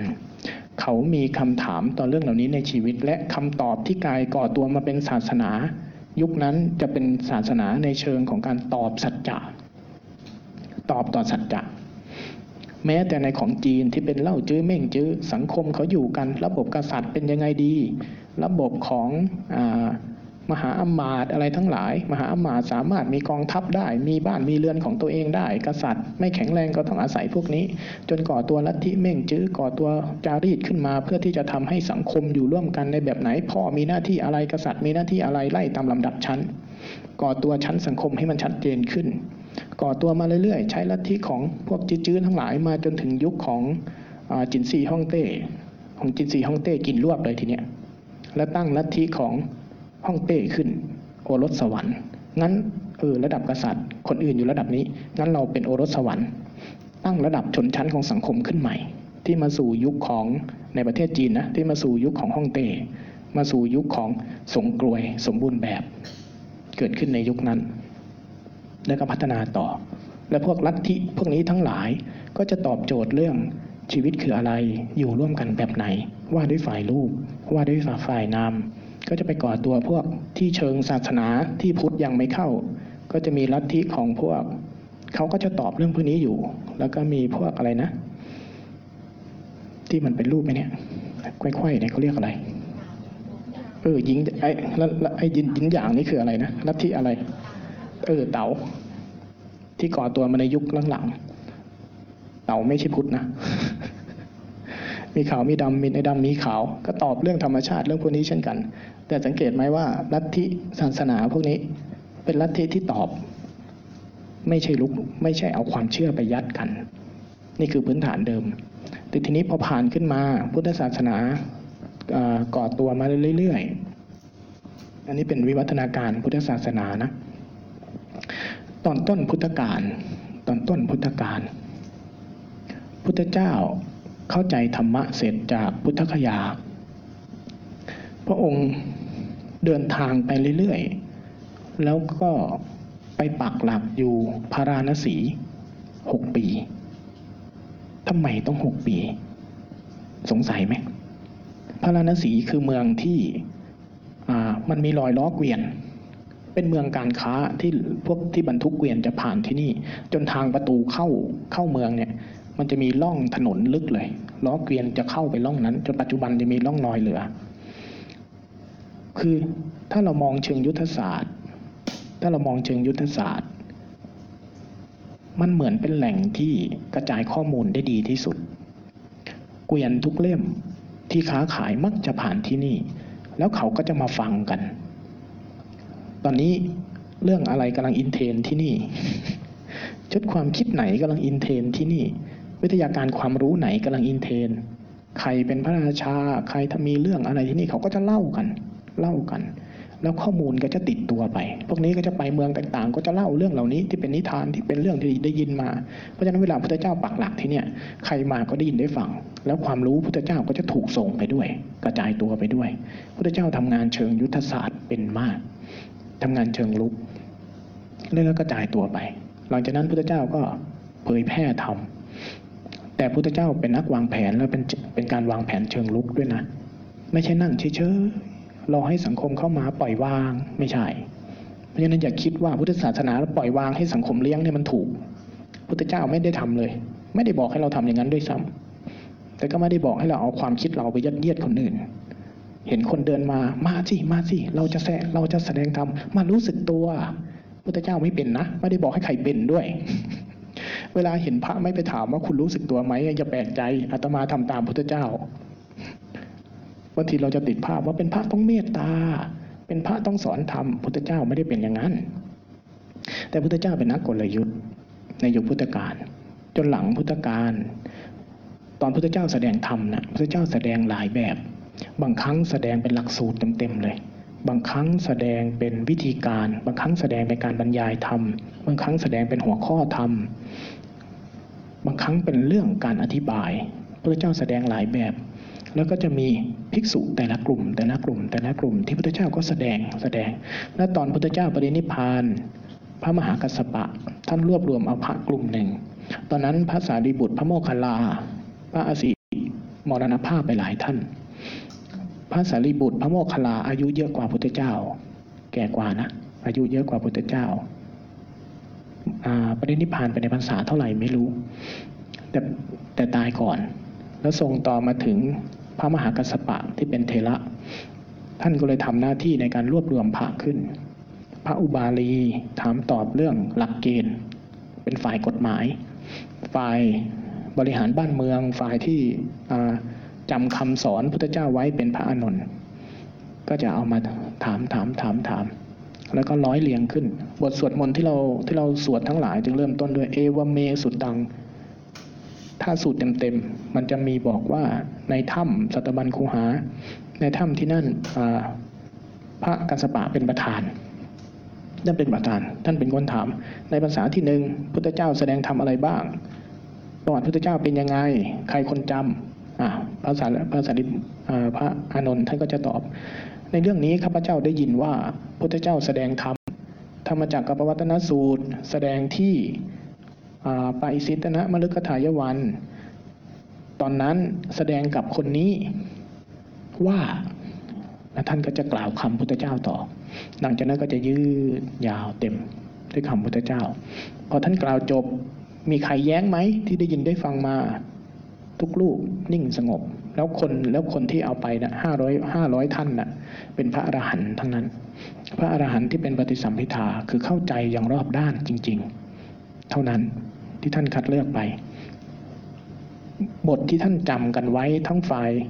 กฎกติกา ทั้งฝ่ายของเนื้อหาธรรม ในยุคพุทธกาลจึงเก็บรวบรวมให้ได้ตรงที่สุดให้ได้มากที่สุดในยุคนั้น และหลังจากนั้นพอทุกท่านเห็นพ้องต้องกัน ก็จะให้ทรงจำงั้นพวกเราทรงจำไว้นะว่าแบบนี้ แล้วแต่ละท่านก็จะมีลูกศิษย์ลูกหา ท่านก็จะจำแต่ละเรื่องละเรื่อง ไปบอกเล่าลูกศิษย์ต่อ ลูกศิษย์ก็จะทำการสาธยาย ทรงจำไว้ ทรงจำไว้สาธยายไปเรื่อยๆ คนสมัยพุทธกาลน่ะที่อยู่ในตู้พระไตรปิฎกเราเยอะๆน่ะ อยู่ในหัวเขาเกลี้ยงเลย อยู่ในหัวเขาหมดนะโอ้ย พวกเรานี่แค่อาตมานี่แค่หัวข้อธรรมอาตมาจะลืมเลยบทพาหุงเนี่ยจำชื่อไม่ได้เลย ขี้หมามากเลยนะในยุคเราเลย แต่ในยุคนั้นก็เป็นขั้นนั้น แต่ก็จะมีอีกกลุ่มหนึ่ง ท่านก็เป็นพระอรหันต์เช่นกันนะ และท่านก็เอ้าเขาทำกันแล้วเหรอก็เลยรอฟังอ่ามันยังไม่หมดนะเราก็ได้ยินจากพุทธเจ้าแบบนี้ด้วย เอ้างั้นเราก็รวมตัวกันทำกลุ่มนั้นทรงจำในเชิงที่จะอนุรักษ์ให้ได้มากที่สุด แต่พุทธเจ้าอนุญาตไว้ว่า บางครั้งต้องปรับตัวนะ เอ้างั้นกลุ่มนั้นทรงจำหลักการให้แม่นนะ เอาไว้แบบนั้น กลุ่มเราที่ได้ยินเหมือนกัน ทรงจำมาเหมือนกันงั้นเอาปรับตัวได้ เพราะเป็นคำสั่งพุทธเจ้างั้นเราใช้คติวิธีคิดอีกแบบหนึ่ง ที่ก่อตัวมาเป็นกลุ่มที่เรียกตัวเองว่ามหายาน กลุ่มนี้ก็ก่อตัวตั้งแต่ตอนนั้น ปรับได้เปลี่ยนได้แต่ให้คงสาระเดิม อาจจะเปลี่ยนภาษาเปลี่ยนคำพูด ประยุกต์สู้กับในยุคแต่ละยุคขึ้นมา แล้วก็พัฒนามาสองแบบเนี่ยยาวมาเรื่อยๆ จนมาเป็นปัจจุบัน จนมาเป็นปัจจุบันเนี่ย ที่ถึงพวกเราศาสนาที่ถึงพวกเราจึงเป็นศาสนาในเชิงของอ่าคำพีร์เดิม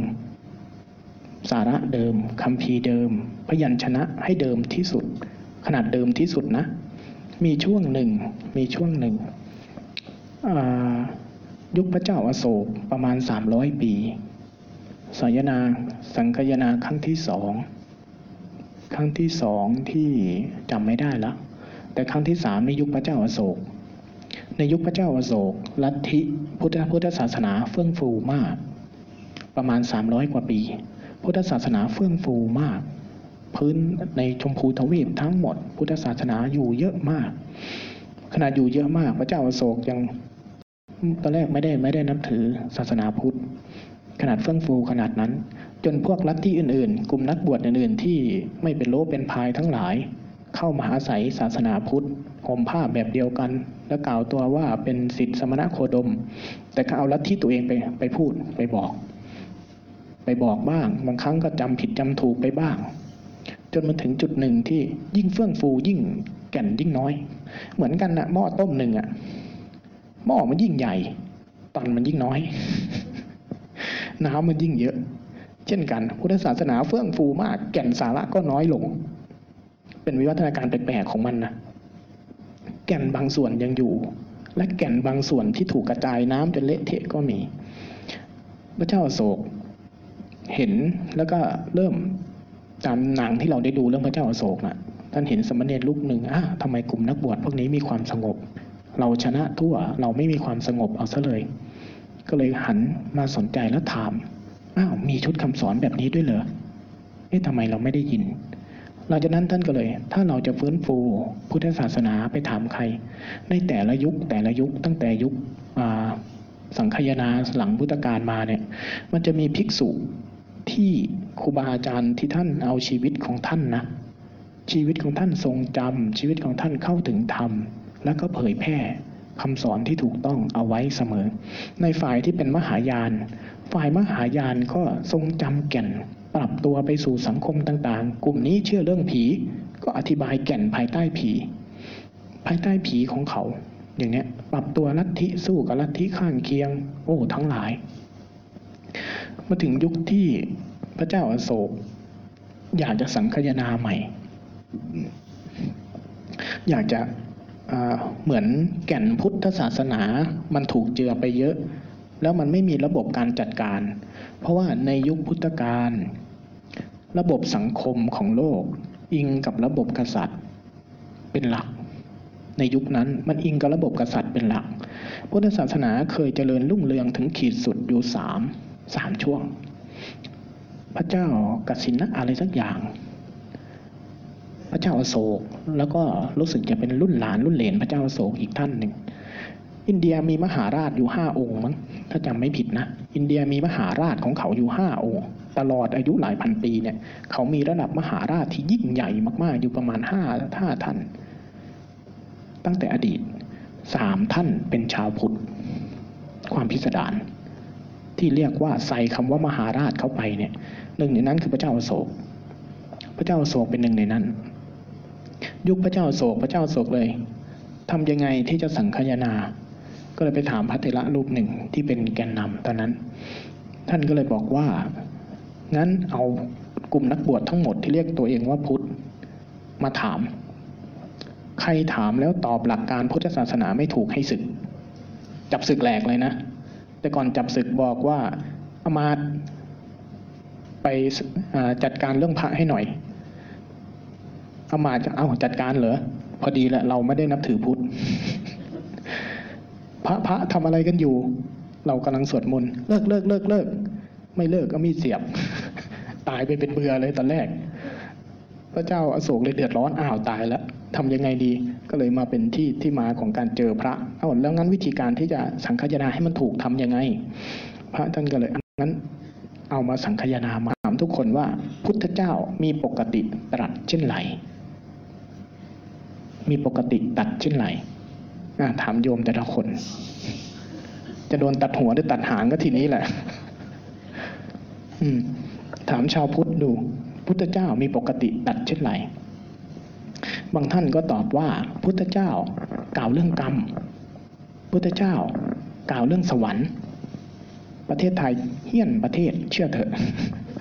ถ้าใช้มาตรการเดียวกันนะ ในบรรดา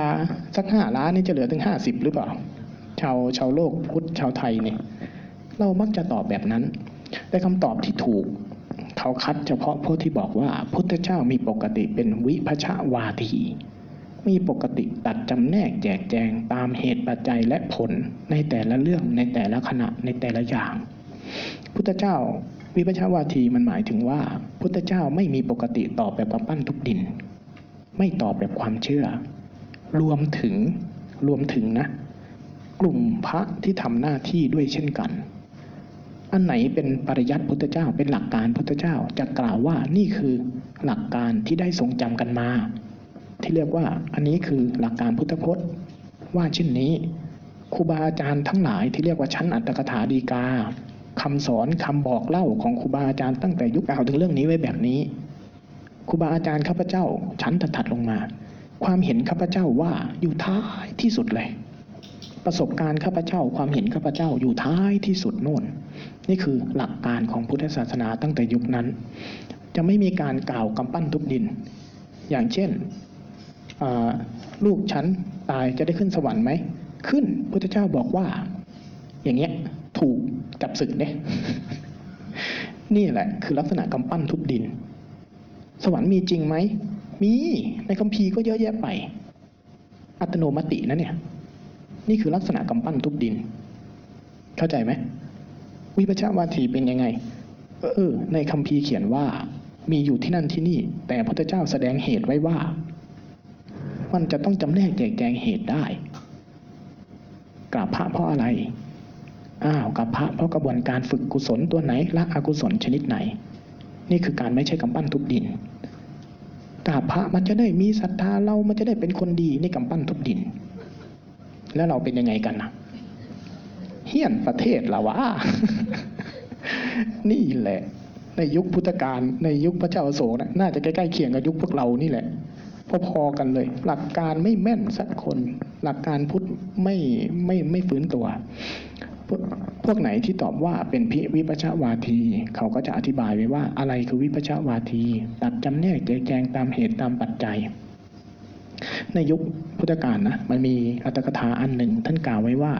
มีพระพุทธเจ้ามีมารยาทมาก ๆ เวลาอย่างเมืองที่พาราณสี เป็นเมืองที่พระท่านอยู่กันเนี่ยพระสารีบุตรก็อยู่ที่นั่น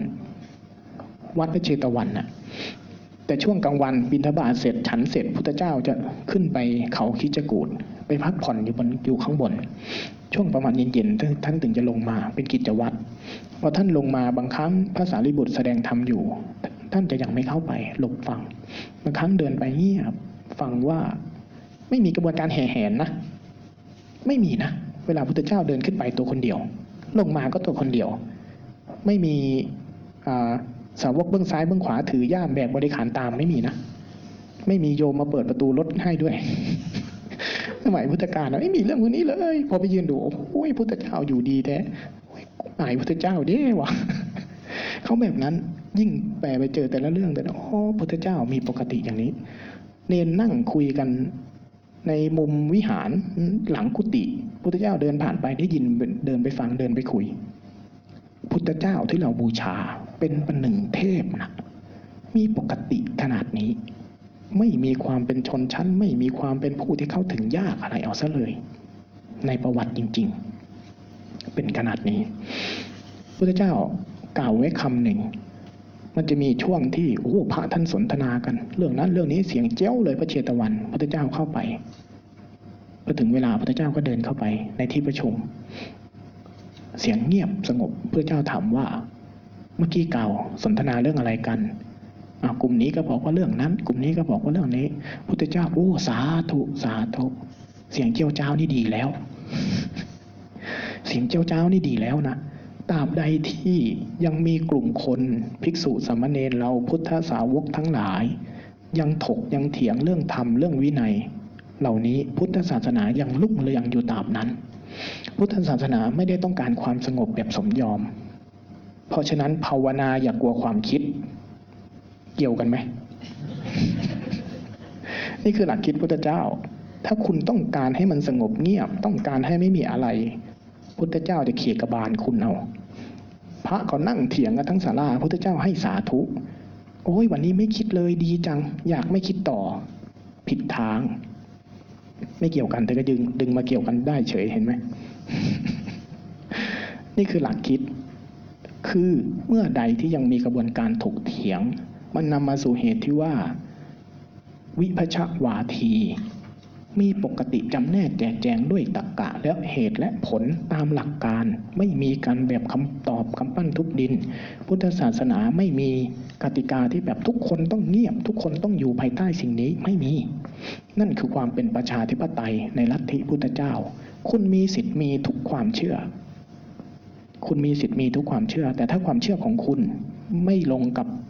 อุดมคติในในแบบพุทธ คุณก็มีความเชื่อแบบนั้นได้ แล้วก็ไม่จำเป็นต้องแปะป้ายพุทธ ไม่จำเป็นต้องแปะป้ายอะไร หรือคุณชอบวิธีคิดแบบพุทธเจ้า แบบธรรมะแบบนี้ แต่ไม่อยากแปะป้ายพุทธได้ไหม สิทธิ์ของคุณเอาเลยกินข้าวร่วมกัน แยกกันนอนก็ได้ มีชื่อแปะเป็นพุทธก็ได้ ไม่แปะเป็นพุทธก็ได้ นี่คือความเป็น ประชาธิปไตยของพระพุทธเจ้า เป็นอิสระในขั้นนั้น แล้วก็อนุญาตให้ทุกคนจำแนกแจกแจงเรื่องเหตุเรื่องผลได้เท่านั้น แต่ในยุคพุทธกาลมันจะมีพุทธศาสนาช่วงที่เจริญเติบโตสูงๆได้รับการทนุบำรุงในช่วงที่กษัตริย์ที่เก่งๆ เพราะว่าสังคมในยุคนั้นมันเป็นสังคมยุคกษัตริย์เป็นใหญ่ จนมาถึงหลังพระเจ้าอาโศก พระเจ้าอาโศกตายช่วงท้ายๆชีวิตเนี่ยพระเจ้าอาโศกไปอยู่ต้นโพเยอะมาก ใช้ชีวิตอยู่ต้นโพ จนต้นโพโดนมเหสีอิจฉามเหสีเป็นตระกูลพราหมณ์พอพระพอพระเจ้าอาโศกตายเท่านั้นแหละ ขุดถอนรากถอนโคนเลยต้นโพต้นนี้เอาเวลาสามีฉันไปหมด ต้นโพโดนทำลาย ตอนยุคพระเจ้าอาโศกแต่พระเจ้าอาโศกทรง พุทธศาสนากระจายตัว หลังจากสังฆายนาเรียบร้อย หลักการพุทธแม่นยำขึ้น ทรงจำพระไตรปิฎกได้กว้างขวางแล้วทรงกระจายตัว รับอาสาคนบวชใหม่ทีเนี้ยแต่ให้มันแม่นยำพอแม่นยำได้ก็ส่งกระจายตัวไป กระจายตัวไป หนึ่งในนั้นไปถึงศรีลังกา กลุ่มศรีลังกา กลุ่มศรีลังกามีรู้สึกว่าจะเป็นลูกท่านที่เป็นผู้หญิงด้วย เป็นเป็นผู้หญิงด้วยเป็นภิกษุณีด้วย ที่บวช แล้วก็ไป แต่ต้นโพที่อินเดียถูกกวาดล้างตอนหลัง หลังจากาพระเจ้าโศกยิ่งใหญ่นะ แต่เหมือนจินซีฮ่องเต้เรื่องหนึ่ง ตรงที่วงราชวงศ์พระองค์อยู่ไม่นาน หลังจากตัวเองตายก็ถูกล้างความเชื่อถูกล้างวงไป ด้วยหลานมั้งหลานก็ขึ้นมาใหม่ แล้วก็ตอนตอนต่อจากนั้นก็หายอยู่ได้ไม่ยืดยาว จินซีก็เหมือนกันทำเรื่องยิ่งใหญ่ หลังจากนั้นวงก็ล่มสลายทำเรื่องขัดความเชื่อคนมากไป พุทธศาสนาไปเจริญเติบโตในฝั่งของศรีลังกาอาตมาค้างไว้เรื่องหนึ่งนะเนี่ยเรื่องที่จะพูดไอ้เรื่องอคัญยสูตรในเชิงปรมัตถธรรม ที่ไม่ใช่เชิงสมมติที่เป็นเชิงปรมัตถธรรม แต่เดี๋ยวอธิบายทีหลัง พุทธศาสนาไปเจริญเติบโตที่ศรีลังกา มีความคลาสสิกในเรื่องการก่อตั้งพุทธศาสนาที่ศรีลังกาอยู่เรื่องหนึ่ง พวกนั้นเป็นชาวทมิน ได้ชื่อว่าเป็นกลุ่มคนที่ดุ อินเดียทางตอนใต้ เป็นกลุ่มคนดุ ทางตอนเหนือเป็นพวกมีอารยธรรม เขาแบ่งตัวเองเป็นแบบนั้น ทางตอนใต้ลงมาทางศรีลังกาด้วย ตอนที่ไปถึง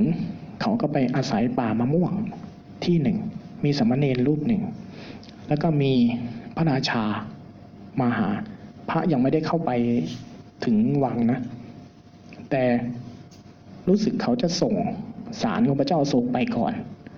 มาด้วย เพราะฉะนั้นมันก็มีเครดิตระดับหนึ่ง มีเครดิตระดับหนึ่ง พระกลุ่มที่ท่านไปชื่ออะไรไม่รู้แต่มาจำไม่ได้ พอพระราชามา พระเขาถามกัน เขาถามพระพระราชาว่า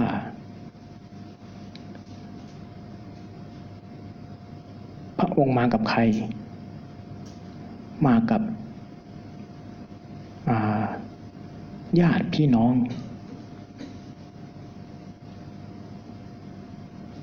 เอ๊ะเขาถามไงนะตมาลืมไปละเขาถามว่ามันเป็นคำถามย้อนแย้ง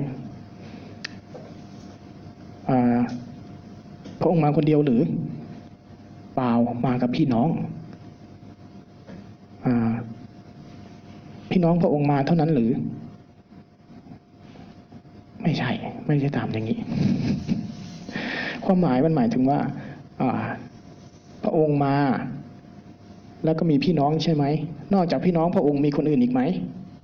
ที่นี้นอกจากพระองค์มีคนอื่นไหม นอกจากคนอื่นมีคนอื่นอีกไหมคำถามกวนตีนตอนเจอตอนแรกเนี่ยแต่ว่าเอ๊ะทำไมมันถามอย่างนี้วะ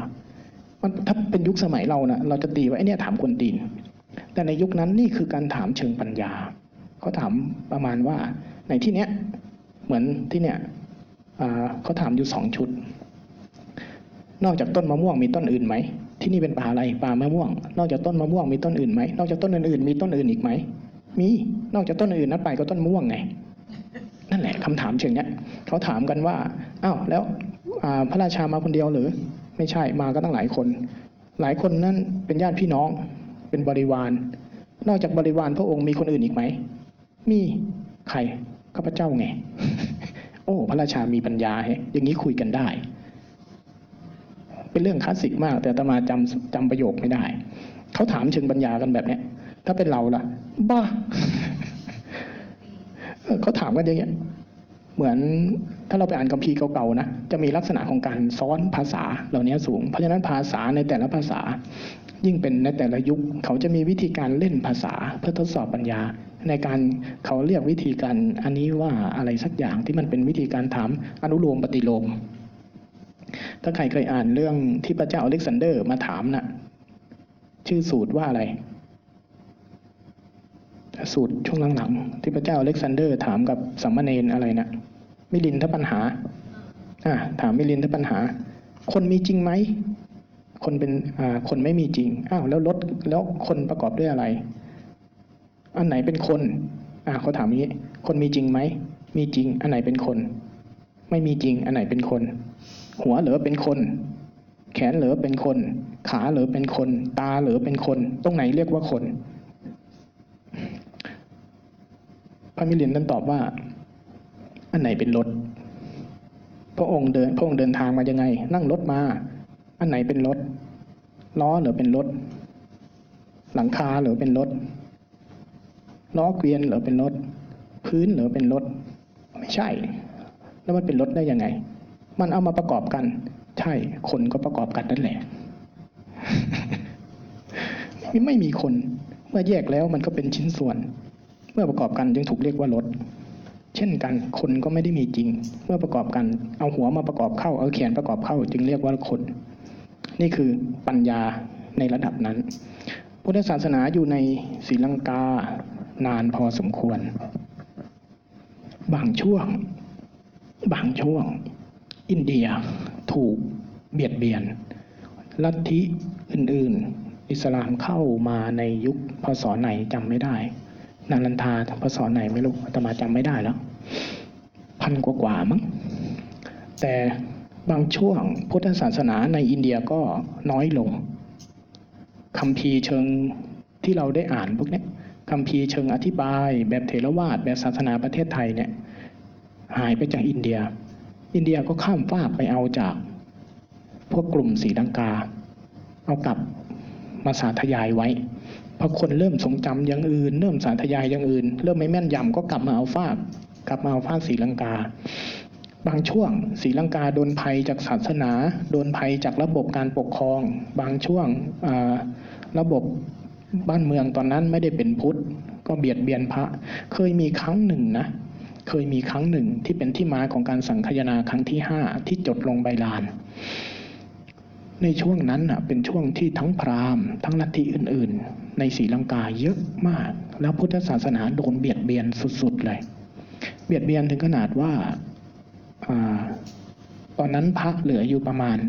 จำนวนนับร้อยอะจำนวนหลักร้อย แค่หลักร้อยนะ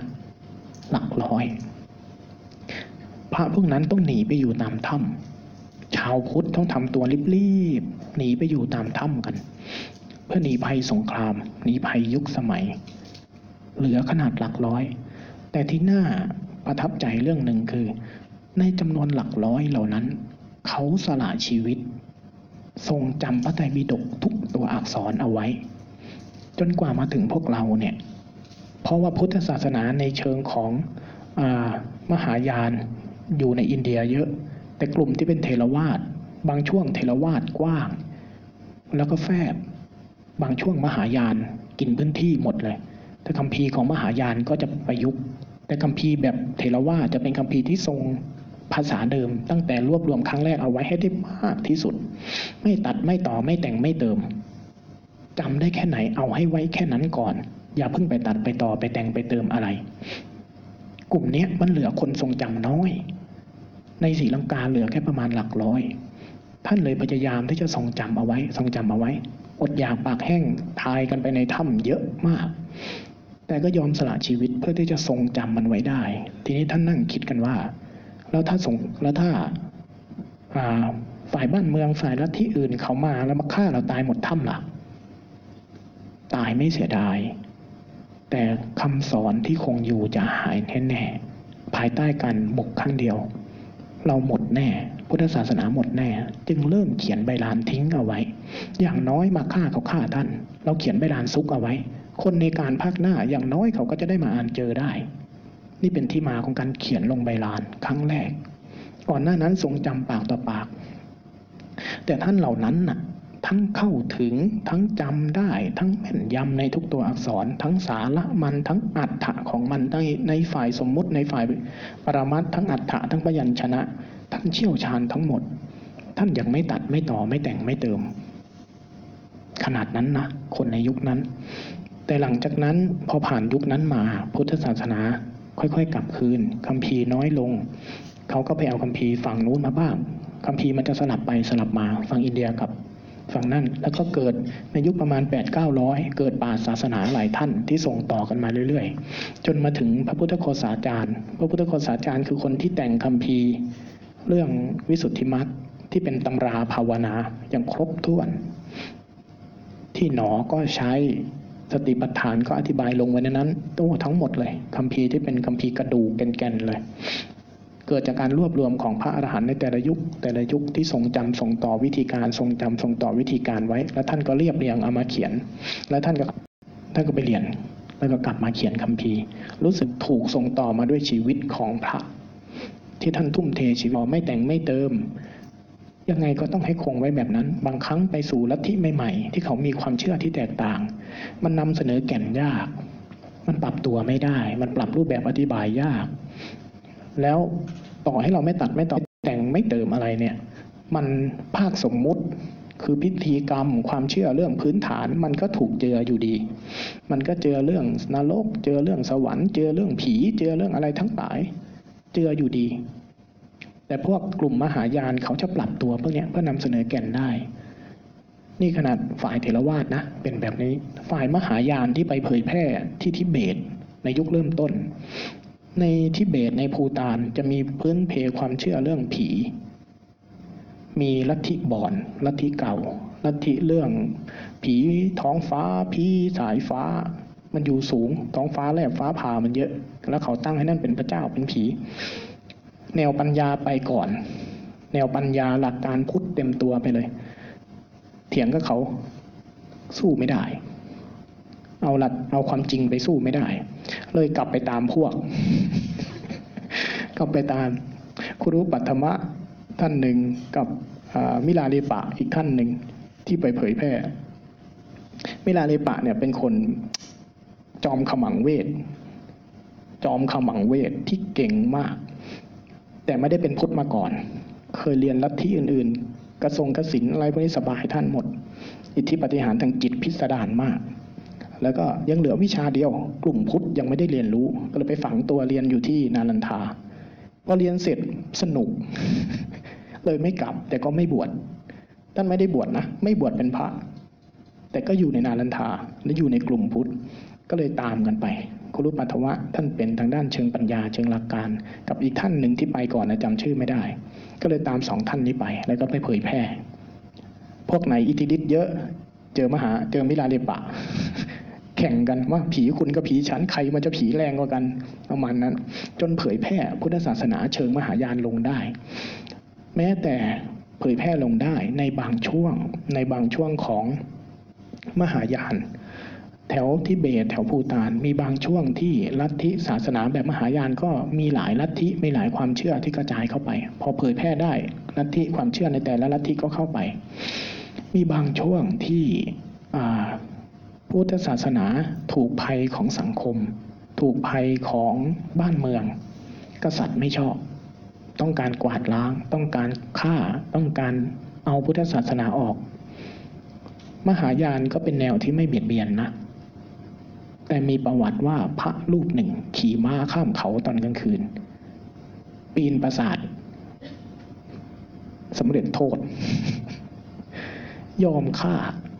ฆ่ากษัตริย์ที่เป็นต่างลัทธิแล้วต้องการฆ่าพุทธศาสนากวาดล้างพุทธศาสนา มีพระรูปหนึ่ง คนอื่นให้พุทธศาสนาอยู่ได้ วิธีคิดของเขา เราเสียเราตกนรกหนึ่งคน อีกพันคนได้ขึ้นสวรรค์คุ้มมาก คุ้มไหม กับวิธีคิดแบบเทรวาสไม่เราจะไม่เบียดเบียน แต่สินห้ามันยังท่องกันไม่ได้เลยมหายานอะมึงมึงจะกวาดล้างกูเหรองั้นกูยอมเสียสละชีวิตก็ได้ เอาชีวิตตัวเองเสียสละเพื่อให้สัจจะคงอยู่ โดยไม่ต้องพูดมาก เขาเคยถึงขั้นนั้น ที่ศรีลังกา ตอนที่พวกตะวันตกบุกตอนที่พวก อิสลามถึงแล้ว พุทธศาสนาแทบสิ้นเลย โดนพราหมณ์โดนอิสลาม ถึงช่วงหนึ่งโดนลัทธิจากตะวันตกที่เป็นพวกอังกฤษพวกอะไรเข้ามาอีกช่วงหนึ่ง เราไม่มีสิทธิ์แม้แต่จัดวันมาฆบูชา วันวิสาขบูชา เราไม่มีสิทธิ์แม้แต่จะทำประเพณีศรีลังกาเคยโดนขั้นนั้น สิ้นพุทธศาสนา สิ้นลัทธิประเพณีพระก็อยู่ไม่ได้ จนเกิดพวก ท่านรูปหนึ่งที่เป็นคนฟื้นฟูพุทธในอินเดียกลับคืนมาพุทธหายเกลี้ยงตั้งแต่อิสลามบุก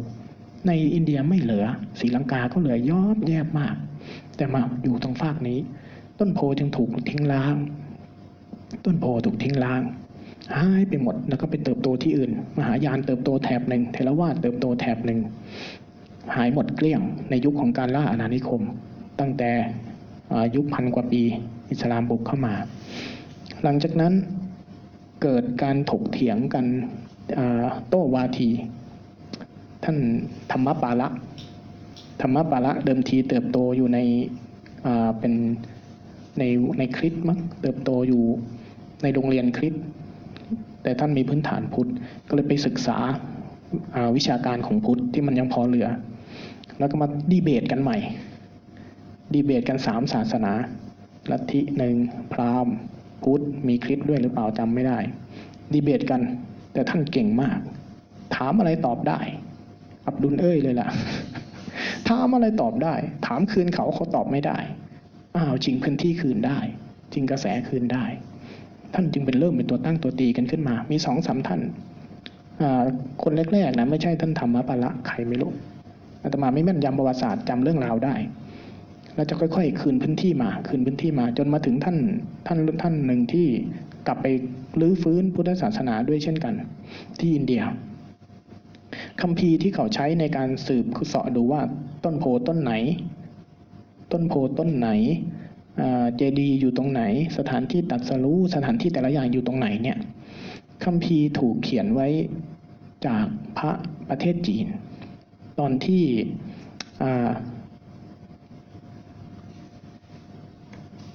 อ่าอ่าตอนที่อังกฤษเข้าไปครอง อังกฤษเข้าไปครองอินเดีย แล้วเขาข้อดีของอังกฤษที่เข้าไปครองอินเดีย คือไปรื้อฟื้นประวัติศาสตร์ ไปรื้อฟื้นประวัติศาสตร์ ชื่ออะไรไม่รู้ว่าลืมอีกละอาตมาไม่จำชื่อใครสักคน ชื่ออะไรหมอเปิ้ลเซอร์ทุกอย่างนี่แหละเออ นั่นแหละ มันมีสองเซอร์นั่นแหละ เออ เซอร์แรกทำไม่เสร็จ อีกเซอร์หนึ่งไปเซอร์ต่อ แล้วก็แต่พวกอังกฤษที่ไปใช้เนี่ยเขาไปเห็นว่ามันมีองค์ความรู้พิสดารมาก ในพื้นเพอินเดีย หนึ่งในนั้นคือพุทธศาสนาและแต่คัมภีร์ที่เขาใช้อ้างอิงเป็นคัมภีร์ที่จะท่านเฟิงเจี้ยน ชื่อเฟิงเจี้ยนหรือเปล่าไม่แน่ใจนะ มันจะมีพระอยู่สามรูปพระจีนน่ะที่เดินทางข้ามประเทศจีน ข้ามไปนู่นภูเขาหิมาลัยตรงตอนบน แล้วก็วงไปอัปปานิพฐานแล้วก็วนเข้ามา กับอีกท่านหนึ่งตัดเข้าตรงกลาง ที่มันเป็นเป็นที่มาของการแต่งคัมภีร์เรื่องไซอิ๋วอะครับ ครับ เป็นที่มาของการแต่งคัมภีร์ไซอิ๋วนั่นแหละแต่คัมภีร์ไซอิ๋วเนี่ยอ่าพระชื่ออะไรสั่งๆเออพระถังซัมจั๋งอาตมาลืมเกลี้ยงจริงๆนะนี่พระถังซัมจั๋งน่ะจริง ๆ ไม่ได้ไม่ได้ชื่อพระถังซัมจั๋งนะเขาแต่งชื่อพระถังซัมจั๋งมาจากอ่าพระสามรูปที่ท่านเดินไปบันทึกประวัติศาสตร์ ท่านเฟิงเจี้ยนเนี่ยรู้สึกจะอยู่ในยุคของลั่วหยาง เมืองลั่วหยางเมืองในช่วงลั่วหยางเป็นช่วงหนึ่งที่ศาสนาเจริญเติบโตมากในในประเทศจีน หลายลัทธิพุทธศาสนาก็เจริญลัทธิดอกบัวลัทธิอะไรทั้งหลาย เจริญเติบโตที่เมืองลั่วหยางในช่วงหนึ่ง ท่านเป็นคนที่จาริกไป แล้วก็ไปเรียนรู้แล้วก็เอากลับมา เอากลับมาที่นั่น และท่านจดบันทึกไว้ทั้งหมด จดบันทึกไว้ทั้งหมด รูปแรกเดินวนข้างบน ก็จะบรรยายถึงความเจริญเติบโตถึงความไปที่เมืองไหนก็มีผ้าแพรสามสีห้าสี มีเจดีย์มีน้ำหอม มีการกล่าวธรรมเต็มไปหมด ไปจนถึงแอฟแอฟริกไออัฟกานิสถานที่เป็นเมืองเมืองพุทธเลยนะ ที่เป็นเมืองพุทธรูปใหญ่ๆ อะไรทั้งหลายนะยังเจริญเติบโตอยู่ในยุคนั้นเออที่ตาลิบันทำลายไปนะเมืองนั้นเป็นเมืองที่เขาว่ากันว่า มีบาททองคำมีพุทธรูปทองคำมีคัมภีร์ทองคำที่มันเป็นเมืองพุทธเจริญเติบโตมาก อีกยุคหนึ่งพระอีกท่านหนึ่งไป บันทึกอีกคนละแบบเลย โอ้ ความสุดโทมเยอะมาก แต่ท่านบันทึกเหมือนกันที่หนึ่งตรงที่บริเวณที่เป็นต้นโพกินพื้นที่กว้างมาก เมืองนาลันทา บันทึกที่เมืองนาลันทาไว้เป็นสิบกิโลมั้งพื้นที่กินบริเวณแวดล้อมหมู่บ้านนาลันทาอย่างเงี้ยที่พุทธกยาก็บันทึกเอาไว้ว่ากว้างมาก เต็มไปด้วยวัดวาอาราม วิหารลานเจดีย์แล้วก็ต้นโพธิ์เป็นศูนย์กลาง เขาบันทึกต่อเนื่องกันไว้ ทีนี้เซอร์ไม่รู้เซอร์อะไรไม่รู้เออเซอร์คันนิงแฮมกับอะไรเนี่ยอาตมานึกชื่อคันนิงแฮมได้ แต่มันไม่ยืนยันก็เลยไม่พูด เซอร์คันนิงแฮมกับใครอีกคนหนึ่งนี่แหละ ที่มารื้อฟื้นว่าตามร่องรอยอยู่ที่ไหน แล้วคนที่มาเรียกร้องเป็นท่านธรรมปละเพิ่งเกิดขึ้นในในยุคไม่นานนี้เอง ในยุคต้นๆพุทธกาลเนี่ย ในยุคต้นๆกึ่งพุทธกาลเนี่ย เราเพิ่งได้พุทธศาสนาไปใช้พื้นที่ ตอนนี้เราก็ยังเช่าเขาอยู่นะ ต้นโพที่เราไปพุทธกยากันเนี่ย เราเช่าสามส่วนเรามันเป็นของพราหมณ์ พราหมณ์มหันลัทธิมหันกับเช่าพื้นที่ของอรัฐบาล แล้วก็อีกอีกส่วนหนึ่งเป็นขององค์กรพุทธ แต่พื้นที่ตรงนั้นเป็นลิขสิทธิ์ของพราหมณ์มหันเราแค่ได้ใช้เท่านั้น นี่คือพุทธศาสนาที่สืบทอดมาหมดเวลาละไม่มีเวลาอธิบาย เรื่องการเกิดของจักรวาล ในเชิงสมมุติคือแบบนั้น แต่ในเชิงปริมัติปรมัตเนี่ยเขากล่าวถึงวงจรปฏิจจานั่นแหละ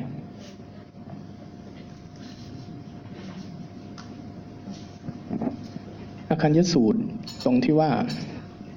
จิตเดิมแท้เหมือนพรมที่มีแสง เหมือนพรมที่มีแสง ถ้าเราถอยมาจนเจอสภาวะปกติเนี่ยนะสภาวะที่เป็นจิตเดิมแท้เนี่ย มันไม่มีอะไรในนั้นเลยนะ มันเป็นแต่นี่ไม่มันไม่เป็นอะไรด้วยซ้ำไม่มีการกระทำไม่มีการไป ไม่มีการมาไม่มีอะไรเลย ถ้ามันบริสุทธิ์มันล้วนขึ้น มันจะมีสภาวะพวกนั้นรองอยู่ แต่เมื่อใดที่อ่าพระจักรวาลมันเกิดมันดับ มันเหลือแต่สภาวะพรมชั้นสุดท้าย สภาวะพรมชั้นสุดท้ายคือสภาวะอะไร สภาวะที่มีแต่จิตรู้เป็นหนึ่ง จิตรู้ จิตที่เป็นธาตุรู้เป็นหนึ่ง คือสภาวะพรหมพรหมชั้นท้ายๆพรหมชั้นลงๆมา ก็จะเจือด้วยอารมณ์ที่มันเป็นปิติสุขแต่ละอย่าง แต่เป็นอารมณ์ของการเหนี่ยว ไม่ต้องเหนี่ยววัตถุไม่ต้องเหนี่ยวอารมณ์ เขาจึงมีคำพีร์เขียนว่าพวกที่จะเข้าไปสู่ชั้นอารมณ์แบบอรูปภพได้เนี่ยคือประเภทที่พวกที่จิตเข้าถึงอรูปฌาน กระบวนการจิตของอรูปจริง ๆ ของจักรวาลบางบางมุม เป็นความว่าง บางมุมเป็นการหลุดจากขันไปเป็นธาตุแต่พยายามทำให้ธาตุนั้นนิ่งไว้ ต่างกันตรงเนี้ยแต่ของพุทธพอเราถอยมาจนเจอจิตธาตุเดิมแท้ เราไม่ได้ปล่อยให้ธาตุเดิมแท้มันนิ่ง ถ้าไปรักษาความว่างๆไปรักษาความนิ่งของธาตุเดิมแท้มันเป็นได้แค่พรมมันไม่นิพพาน ต่างกันตรงนี้ แต่สภาวะของพรหมที่เขาพูดถึงว่าเหลือพรหมชั้นเดียว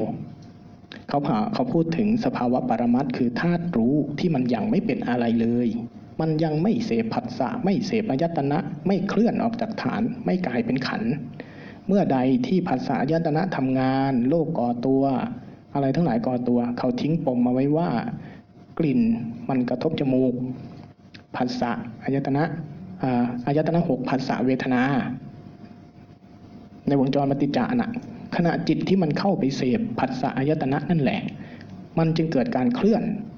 จิตมันจึงเคลื่อนออกจากฐานเดิมแท้ของมัน ความวุ่นจะเริ่มเกิดทีนี้หลุดจากความว่าง หลุดจากความปกติ เข้ามาสู่ความเป็นขัน แล้วพอมันติดใจในรสชาติ เข้าไปแตะลิ้นดูหน่อยติดใจในรสชาติตัณหาเกิด ตัณหาเกิดจิตพัวพันพบเกิดที่ถาม ตัณหาเกิดอุปทานเกิด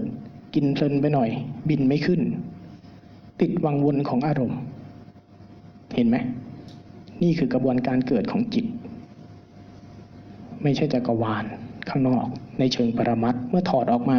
สิ่งเหล่านี้มันเป็นภาษาโบราณบางทีภาษาโบราณเราไม่รู้ว่าเขาใช้ภาษาแต่ละคำเนี่ยเพื่อสื่อลักษณะสมมุติหรือปรมัตถ์แบบไหนบ้าง แต่มันถอดความออกมาได้ว่าจิตจากเดิมแท้ไม่เป็นอะไร พอกระทบภาษายตนะแล้วเมื่อใดที่บทสวดเมื่อเช้าเนี่ยความเพลินในอารมณ์นั้นๆ เป็นเหตุเป็นอาหารของตัณหา สัญเจตนา การมีเจตจำนง ถ้าภาษาไทยให้ถูกนะ สัญเจตนาคือการมีเจตจำนง มีเจตจำนงเข้าไป วิตกก็เกิดวิจารณ์ก็เกิด วิตกวิจารณ์คือมันจมมันมีเรื่องราวไม่ปล่อยอารมณ์นั้น นวลเนีย อาการวิตกวิจารใจนวลเนียกับภาษายตนะพวกนั้นเข้าไป จึงก่อตัวมาเป็นภพชาติ จึงก่อตัวมาเป็นวัฏฏะนั่นแหละ กระบวนการของปฏิจจาท่านกล่าวโดยธรรมบทแค่นั้นเอง จบ กลับมาสู่ภพชาติปัจจุบันกันให้ไวแล้วกัน แต่นี่คือหลักการพุทธอาตมาทิ้งบางทิ้งวิธีคิดหลาย ๆ อย่างไว้ให้นะ ว่าพุทธศาสนามีหลักการแบบไหน พุทธศาสนาตอบเรื่องนรกเรื่องสวรรค์แบบไหน นรกสวรรค์ไม่ใช่เรื่องของพุทธ เขาเชื่อมาก่อน พุทธความตอบคำถามเรื่องนรกสวรรค์ เรื่องชีวิตเป็นคำถามพื้นฐานที่มีมาแต่โบราณ มีมาตั้งแต่ไหนตั้งแต่ไร การตอบนรก 16 นรกสวรรค์มี 16 ชั้นมีอะไร เป็นคติของอินเดีย ตะวันตกมีอีกแบบ จีนมีอีกแบบ แต่สิ่งที่น่าคิดทำไม มนุษย์ทุกกลุ่ม จึงมีคำถามเรื่องนรกและสวรรค์และมีคำตอบ ถึงมันจะไม่เหมือนกันทำไม ไอ้นี่น่าถามที่สุดทำไมจะต้องมีคำถามเรื่องนี้ทำไม ภาวนาน่ะมันจะตอบเรื่องนี้คุณ เมื่อใดที่คุณเห็นที่มาของไอ้คำถามนี้ มันจะทำอะไรคุณไม่ได้อีกเลย คุณจะอยู่เหนือมัน แล้วเรื่องนี้มีคำตอบให้สำหรับทุกคนอาตมายืนยัน เมื่อใดที่คุณเจอว่า เมื่อใดจิตมันตั้งตั้งคำถามนี้มาเมื่อมาทำไม มันมาจากอะไรไอ้คำถามเนี้ย ถึงจุดหนึ่งนะการที่เราออกจากความคิดบ่อยๆ ความคิดบ่อยๆ สติมันแก่กล้าเข้าปัญญายาณทำงานมากเข้า เข้าใจขันเข้าใจชุดความคิดมากเข้า มันจะรู้เลยว่าแต่ละความคิดแต่ละคำถาม ประกอบตัวมาจากอะไร มาจากอุปทานชนิดไหน อะไรทำให้เกิดการปรุงชนิดนี้ขึ้นมาเป็นคำถาม อย่าว่าแต่คำตอบเลยคำตอบนะ่ะกลายเป็นความเชื่อ ตกไปสู่ทิฏฐิ 62คำตอบนะ คำถามเนี่ยมาจากทิฏฐิไหนใน 62 มันไม่เอาคำตอบนะ มันดูที่มาของคำถาม ถ้ามันเป็นหนึ่งในทิฏฐิ62 คุณอยู่ในวัฏฏะแต่ถ้าคุณเห็นที่มาของหนึ่งในคำถามนี้ว่าอะไรประกอบตัวกัน จึงให้เกิดคำถามนี้ต่อมวลมนุษยชาติ ต่อเราหนึ่งคนต่อคำถามที่สิงสารสัตว์มันไม่ถาม แต่มนุษย์มันถาม ถามเพราะอะไร อะไรเป็นตัวต้นเหตุที่ให้เกิดคำถาม คุณจะค่อยๆพ้นขึ้นมา แล้วคุณจะได้คำตอบที่แท้จริง นี่คือกระบวนการแบบพุทธที่จะเข้าไปถึงแก่นมันได้ และเราทุกคนถึงได้อย่าว่าแต่ฉันนอนหลับไหมฉันตายแล้วจะเป็นยังไง ฉันออกจากความคิดแล้วจะมีความสุขตรงไหน โอ้ย อย่ามาถามเรื่องพวกนี้นะ ขี้หมาโพด ลองดูตัว อย่าว่าแต่ก่อนฉันจะโกรธน้อยลงไหม โอ้ย เรื่องพวกนี้ตื้นเขิน เราคืออะไรมาจากไหน พ้นจากมันได้ยังไงเราจะหายสงสัย ยิ่งภาวนายิ่งไม่ได้คำตอบ ยิ่งภาวนายิ่งไม่ได้คำตอบ ยิ่งภาวนายิ่งหมดคำถามอาตมาไม่มีคำตอบเขียนจำยังไม่จำเลยพาหุงอาตมาจะลืมชื่อมันเลย มันไม่จำเป็นต้องใช้ก็ลืม ขนาดนั้นภาวนาเนี่ยไอ้ที่ยกตีนยกมือเนี่ยไปให้ถึงแล้วกันนะวันนี้เอาแค่นี้เนาะแค่นี้ก็ฟุ้งซ่านพอละกราบพระพร้อมๆกันอรหังสัมมาสัมพุทโธภาควาพุทธังภาควันตังอภิวาเทมิ สวากาโตภะคะวะตาธรรมโมธัมมังนามัสสามิสุปฏิปันโนภะคะวะโตสาวกสังโฆสังฆนามามิ